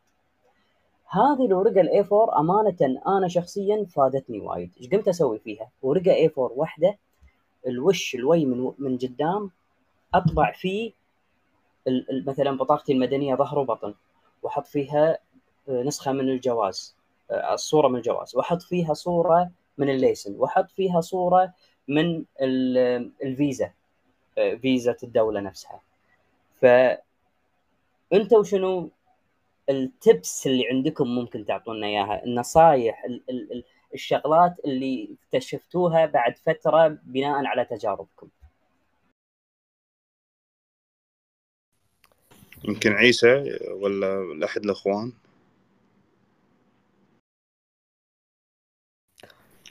حجي إذا تسمح لي أنا بالنسبة حق أي سفرة كنت أسافرها طبعا اماكن كسيكل اي سفرة بشكل عام. نفس اللي أنت قاعد تسويه بس أسويهم إذا تذكر أيام براشيم قبل. أيام برشام شلون حجمها؟ تصير سهلة تكون بالبوك. أطبعهم صغار صغار. أحطهم بالب... أحطهم مثل برشام عندي بالبوك. ومريح راسي على هالطريقة. إنزين دام فتحت المايك أنا خل أسألكم إذا تسمحوا لي مرة واحدة. بالنسبة حق الليس الدولي اللي ذكرتوه. آه قاعد تستعملونه الكيتي ولا في شركة أنا الحين توني هم جايبها هني بالكويت موجود قاعد يجيب يجيب الليسن يجيب لك اياه card يقدر يضيف السيارة وال motorcycle نفس الوقت اللي هو الليسن المالي آه، أغلب دول العالم مو أغلب كل دول العالم ما عدا تايلاند واليابان وماليزيا اذا ماني غلطان فانتم إيش تنصحون من ناحية الليسن الدولي؟ شنو الأفضل وشنو اللي أشمل؟ على أساس واحد ما يعور رأسه. أه محمد شوف أنا أول شيء الليسن دائما أطلع الكويتي الكيتي طبعا على فكرة بالنسبة لل triptyque هذه معلومة أه هم أنواع ال triptyque في شركة الكيتي هذا أقوى نوع triptyque وأنواع التأمين فيه تختلف. وفي الليسن الدولي أطلع منه أنا ما أطلع اللي تشوفه في الإنستغرام sponsor ما sponsor هذا ما أحتاجه لأن أغلب الدول قمت اصادفها الحين طاحوا بالحركة. فدائما يسأل آه، عن الليسن المحلي. أنا بالنسبة لي دائما آه، أصور ليسني أصور تأمين دائما أحط نسخ مصورة لأن كل ما وقفني شرطي أي مكان أعطيه النسخ المصورة ودائما أحط لها في ظرف ضد الماي. زين دائما ثبوتياتي أحافظ عليها دائما جوازي أحطه في آه، مثلا cheese مال الصمونه هذا sandwich bag آه، الكيتي أحطه ب sandwich bag كبير. دائما أحطهم وأصور منهم. كثر ما أقدر. الليسن بطاقتي المدنية جواز أحط نسخ أساس إن إذا احتجت أصور أصور. آه، إذا وقفني وهذه وايد تصير لي. شرطي شيء دائما أطلع له الدولي. ما أطلع المحلي لأن إذا بيسحب الليسن يسحب الدولي أقل شيء. ودائما أشيل معاي شيء اسمه ال ICM اللي هو دفتر الترجمة لأن لما أعطيه دفتري كله بالعربي ما يعرف يقرأه. ففي نادي السيارات يترجم لك دفترك. بلغات مختلفة تركي هندي روسي صيني مختلفة. فإذا الشباب يشاركونا رأيهم. آه، أنا عندي سؤال آه، من فضلكم. آه، بس عايز أسأل بخصوص الميزانية لرحلات الدراجات النارية. آه، هل أنا أقدر أطلع برحلة على درجة نارية بميزانية منخفضة ولا لازم أسرق بنك أو أكون زي هارو- هارون الرشيد عشان أقدر إن أنا أستمتع برحلتي؟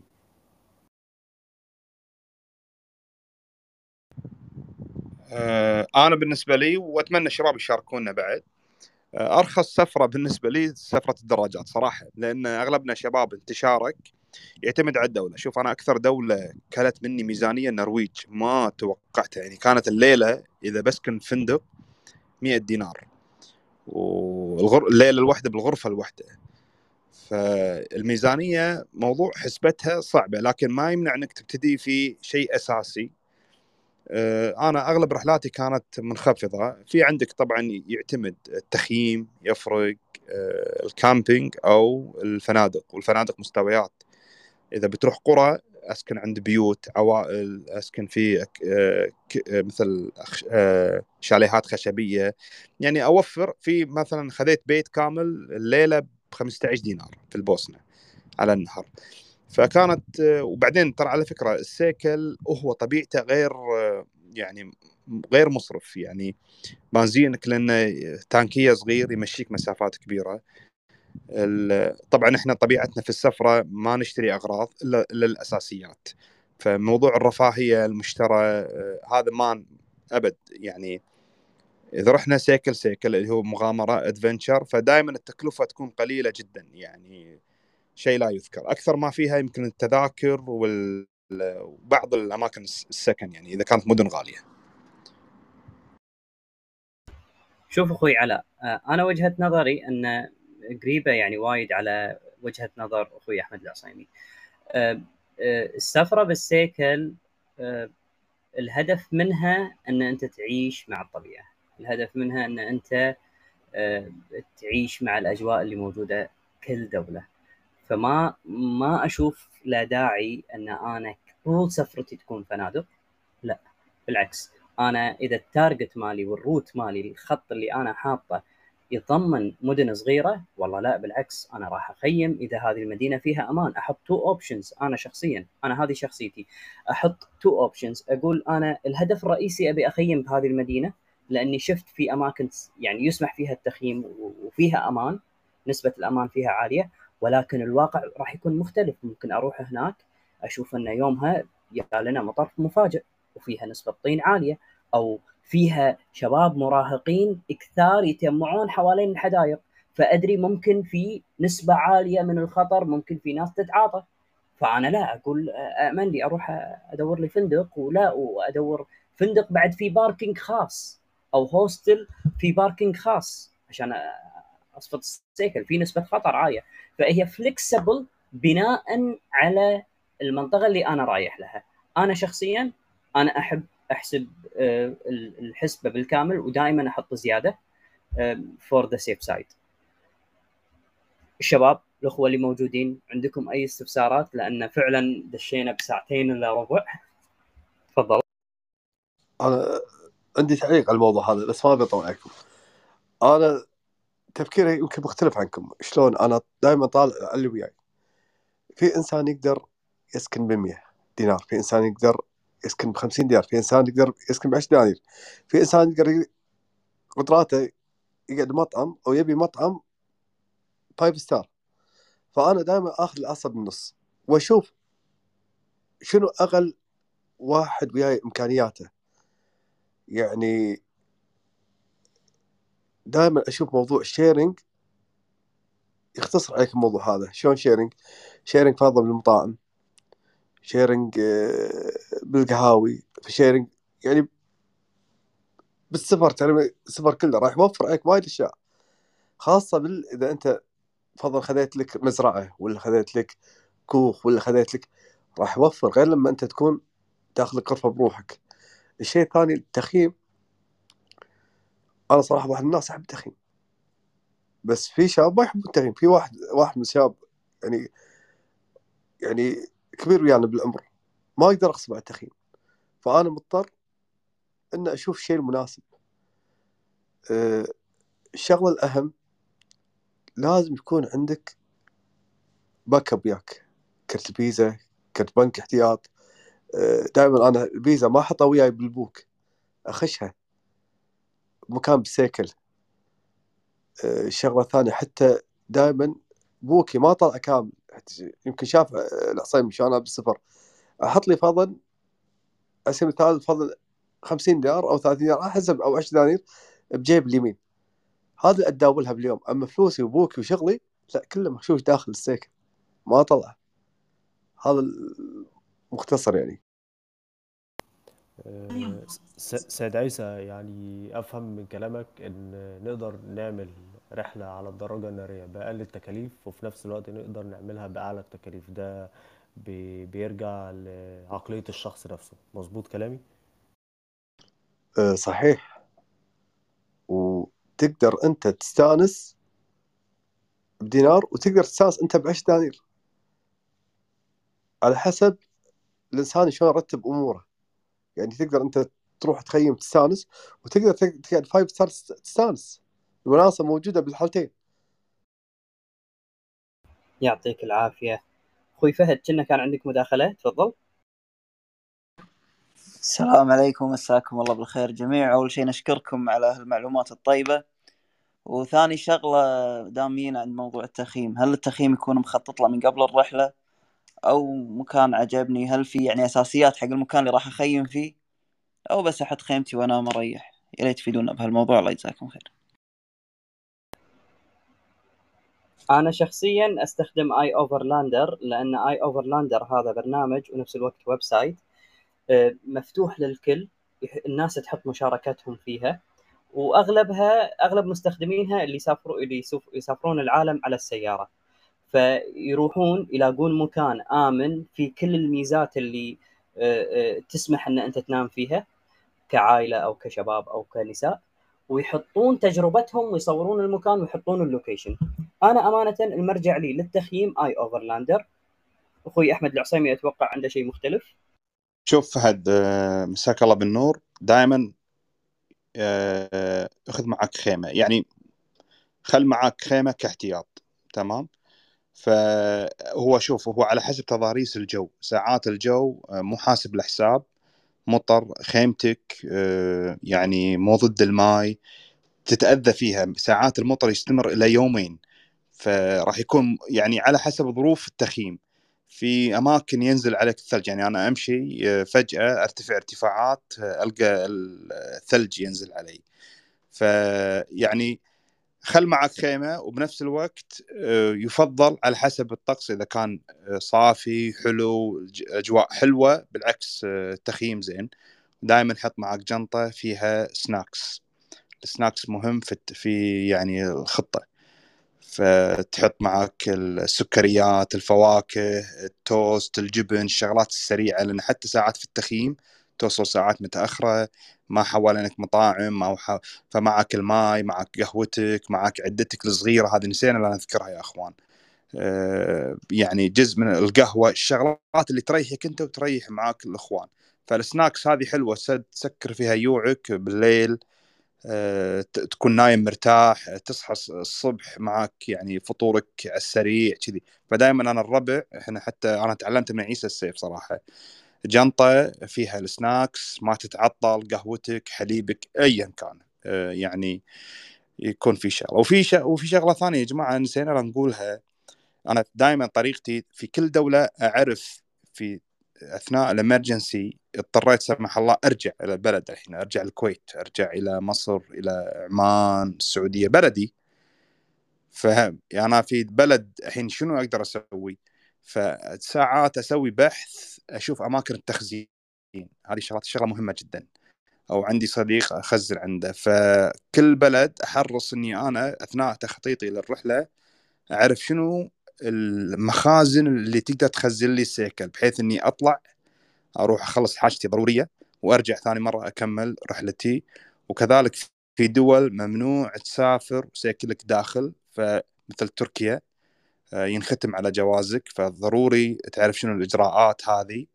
طبعا هي كمية المعلومات ترى وايد وكبيرة. هذه ما يتنا إلا من بعد سنوات عرفناها. فإذا ما تعرف اتصل تخلك متواصل مع ربعك. آه، يا جماعة أنا بسافر من تركيا. لا تمر مركز الجمارك موجود مثلا في بورصة في إسطنبول أو أي دول. آه، بلغهم بس ترى أنا سيكلي موجود. هذا رقم المرجع مالي الجمركي. بروح بلدي بس أخلص شغلتي وأرجع ثاني مرة. فاشوف المخزن أشوف لي شيء. أحد عنده بيت أحد عنده عمارة ساكن فيها عنده سرداب. فدائما أنا لما أروح أحط احتياطاتي هذه. هذه شغلة نسيت لا أقولها. هذه يعني ثاني مرة إني بطاري Desert Ranger بس ما يدش بمداخلة. شلونك أخوي علي؟ يا هلا وسهلا هلا طال عمرك شلونك؟ طيب إن شاء الله. الله يسلمك هلا بالغالي. يا هلا فيك هلا طال عمرك. تقدر تعطينا كذي نبذة بسيطة شيء نستفيد منه من ناحية الخدمات اللي تقدمونها حق تخطيطنا للسفر؟ يعني اليوم إحنا قاعدين نخطط. اليوم الحلقة كلها راح تعتبر مرجع للشباب اللي قاعدين يخططون يبون يسافرون. للحين ما سافروا. أنتوا اليوم ترى دوركم مهم للتخطيط. دوركم جدا جدا مهم. فممكن تفيدنا بأسعار الأماكن للتخزين أسعار الشحن لو تعطينا نبذة عنها. يعطيك العافية. يعافيك. ويخليك شوف طال عمرك بخصوص آه، عندك الشباب بما إن الحين قاعد يتكلمون عن تركيا أسعار الكونتينرات حق تركيا حق المجاميع اللي بيروحون من 700 إلى 800 دينار. أنا أكلمك على العشرين قدم حق خمس سياكل أوكي؟ وكل شهر السعر يفرق طبعا. أوكي؟ عندك التخليص آه، هناك. تقريبا تكلفة تكلفة على السيكل الواحد. للأمانة أنا ما عندي مخلص بس قاعد أتعامل ويا مخلصين. وأعطي الشباب أرقامهم. ارقام المخلصين عشان يخلصون إجراءاتهم وياهم. مخلص ياخذ 300 دولار مخلص ياخذ 400 في مخلص يطق لك 900 على حسب كل واحد. آه، كل طبعا واحد هذه الأسعار اللي تفضلت فيها هي حق حق ال container. هذا السيكل الواحد داخل الكونتينر. آه ممتاز. اي يعني الحين أرخص واحد إحنا حصلناه 300 400 دولار. السيكل الواحد داخل الكونتينر. وعندك إجراءات اللي تندفع إجراءات الجمارك اللي تندفع آه، بالمطار بإسطنبول لو فرضنا تبي تدفع لك 150 200 دينار تقريبا. تأمين وإجراءات الجمركية هذه كلها. فاللي بيروح لازم يكون حاسب حسابه على هالمبالغ هذه اللي بيدفعها. سواء تخليص تأمين إجراءات جمركية فلوس المخلص. لازم يحسب حسابه على كل هذا. طيب. أعتقد أن عندكم خدمات تخزين واحد توهق بأوروبا اليوم ومار على ألمانيا قلب أوروبا بنص أوروبا. وتوهق صار له ظرف ولا يبي يرجع الكويت بيرد دوامه خلصت إجازته وبعدين بيرجع مرة ثانية ألمانيا بيكمل سفرته. هل عندكم شيء من نوع التخزين للسيكل؟ اي طال عمرك عندي تخزين بهايدلبرغ أه وعندي نقل السياكل حق كل مكان بأوروبا. okay يعني أنا الحين عندي سيكل توني موديه لألمانيا. أساس صاحبه كان بيطلع ألمانيا وبيطلع لنيس بس صار عنده مشكلة ما يقدر يعبر إيطاليا. okay. فاضطر اضطر إنه يشحن السيكل من ألمانيا إلى نيس. أه وما عندك مشكلة تخلي سيكلك بألمانيا المدة اللي أنت تبيها. أه بالمخزن عندنا وفي رسوم شيء لا يذكر أوكي. وتوصيل كل دول أوروبا أنت عندك. أي مكان تبي نقدر نوصل لك ونوفر لك. بدال المخزن يعني عندنا كذا مكان متوفر عندنا. سلامتكم الله يسلمك. يعني ما شاء الله اليوم الحلقة قلنا نعلم الشباب شلون يخططون. واستفدنا من خبرات إخواننا في التخطيط وفي المشاكل اللي واجهتهم بالسفر. وتعلمنا شلون نستخدم البرامج. وتعلمنا شلون إذا نحسب بنزين ولا ما نحسب بنزين. تعلمنا شلون إذا بنطلع واحد بيطلع بروحه شلون راح يخطط لها؟ وإذا بيطلع مع جروب شلون راح يخطط لها؟ هل هي غالية؟ هل هي رخيصة؟ تعلمنا الأمور هذه كلها وتعلمنا المشاكل اللي تواجهنا تعلمنا ال- ال- ال- المخاطر اللي تواجهنا. ودرينا أن وسبحان الله من باب الصدفة أن ما شاء الله شركة ديزرت رينجر اليوم معنا بالحلقة موجودة. تقدم خدمات كذلك حق أي أحد. يبي يسافر يبي يروح ألمانيا أو يبي يروح أوروبا يبي يروح تركيا أي مكان بالعالم إن شاء الله يقدرون يخدمونه يوصلون سيكله توهق يبي يخزن سيكله يخزنون له سيكله.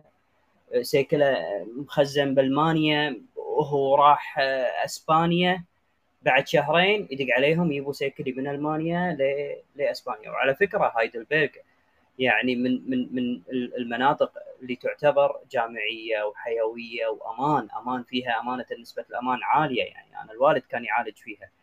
ف برافو عليكم على اختياركم حتى المنطقة. قواك الله أخوي علي. قواكم الله أخوي أحمد العصيمي واخوي أه، عيسى السيف. قواكم الله أخواننا المستمعين كلهم. قواك الله أخوي علاء كل باسمه. جزاكم الله ألف خير على حضوركم على الحلقة هذه. فعلا الناس راح تستفيد من الحلقة هذه. إن شاء الله ال- الأسبوع الجاي هالحزة هذه راح يكون عندنا حلقة ثانية كافيه نفس الطريقة ولكن الخطوة الثانية. اليوم تكلمنا شلون نخطط. الخطوة الثانية شنو هي اللي راح تكون بعد التخطيط؟ راح نعلن عنها إن شاء الله عقب يومين على الإنستغرام وعلى الواتساب وبكل مكان إن شاء الله. يعطيكم العافية. قواكم الله سحرناكم اليوم بالضبط تقريبا ساعتين قعدناكم معانا ل 12 بالليل. في كلمة أخيرة ودكم تفيدونا فيها قبل لا نختم؟ آه الله يعطيكم العافية جميعا. بس أخوي عبد الله أنا يعني الامانه أنا ودي يكون في حلقة مع علي علي ومصطفى سراب. لأنه وايد استفسارات وايد ناس تدش على الإنستغرام وايد ناس تدق علي على موضوع الشحن وشلون وشلون الطريقة شلون يعني هم الأساس صراحة الامانه أتمنى تخصص لهم حلقة حق الشباب هذول. الشباب هذول جدا مجتهدين وشغالين أنا قعدت وياهم قبل فترة مصطفى سراب شغالين على شيء أكبر من الشحن يعني شيء يمكن أول مرة بيصير بالخليج. فأتمنى يكون لهم حلقة خاصة وتستضيفهم بالموضوع هذا. بكون شاكر قنبلة الموسم. إي نعم. قنبلة الموسم هذه. ف... لازم نجهز حلقة. ابشر. تم. تم. فاتمنى يكون connection يضبطون بينك وقتهم إن شاء الله. وبين مصطفى انسق يكون معاهم موجودين. إن شاء الله. أيوه. إن شاء الله. الله يجزاك خير ويعطيكم العافية جميعا. على قصور ما من قصور بالعكس. إخواننا في أحد عنده إفادة مداخلة أخيرة؟ طبعا آه، بالنهاية آه، مقياس نجاح رحلتك على التخطيط هو سعة صدرك ورحابة الصدر. بالنهاية يكون عندك هدف سامي مثل ما تفضلت عبد الله في بداية الحلقة. إن كان شغف إن كان متعة هواية أنت عددت الأسباب وال... والأهداف. أهم شيء توسع صدرك. كل مشكلة لها حل. زين كل أزمة ولها مخرج إن شاء الله. فلازم تكون النفسية عالية آه، وسعة الصدر و... وفي نقطة مهمة جدا دائما إذا كنتوا مجموعة آه، كل واحد يلتزم في حدوده لا يغلط على الشخص الثاني لا يصير ضحك آه، خارج الحدود. وايد ناس شفتهم آه، مثلا إذا كنا ثلاث أشخاص أربع أشخاص ثلاثتنا مثلا نتحد على فلان نضحك وياه كان ملح السفرة بس ممكن يوصل إلى مرحلة ينفجر فيها آه، يصير خارج عن نطاق التحكم وتخترب السفره فدائما السفر آه، رحابة الصدر آه، احترام الناس اللي معاك حسن الخلق وياه يعني غيرك دائما يا غريب كن أديب الدولة اللي ما تعرف فيها احترم قوانينها احترم طبايع شعبها. لا تخاطر ولا تاخذك يعني عنفوانيتك ولا مثلا قشمرتك عن خارج حدودها ياما طحت بمشاكل. زين فهذه يعني من العوامل اللي تساعد على نجاح تخطيطك ووصولك إلى هدفك وغايتك اللي أنت تشوفها. مشكورين يا إخوان طولنا عليكم صراحة. ما من إطالة بالعكس استفدنا كثير منكم اليوم. جزاك الله ألف خير. يعطيك ألف عافية. قواكم الله وتصبحون على ألف خير.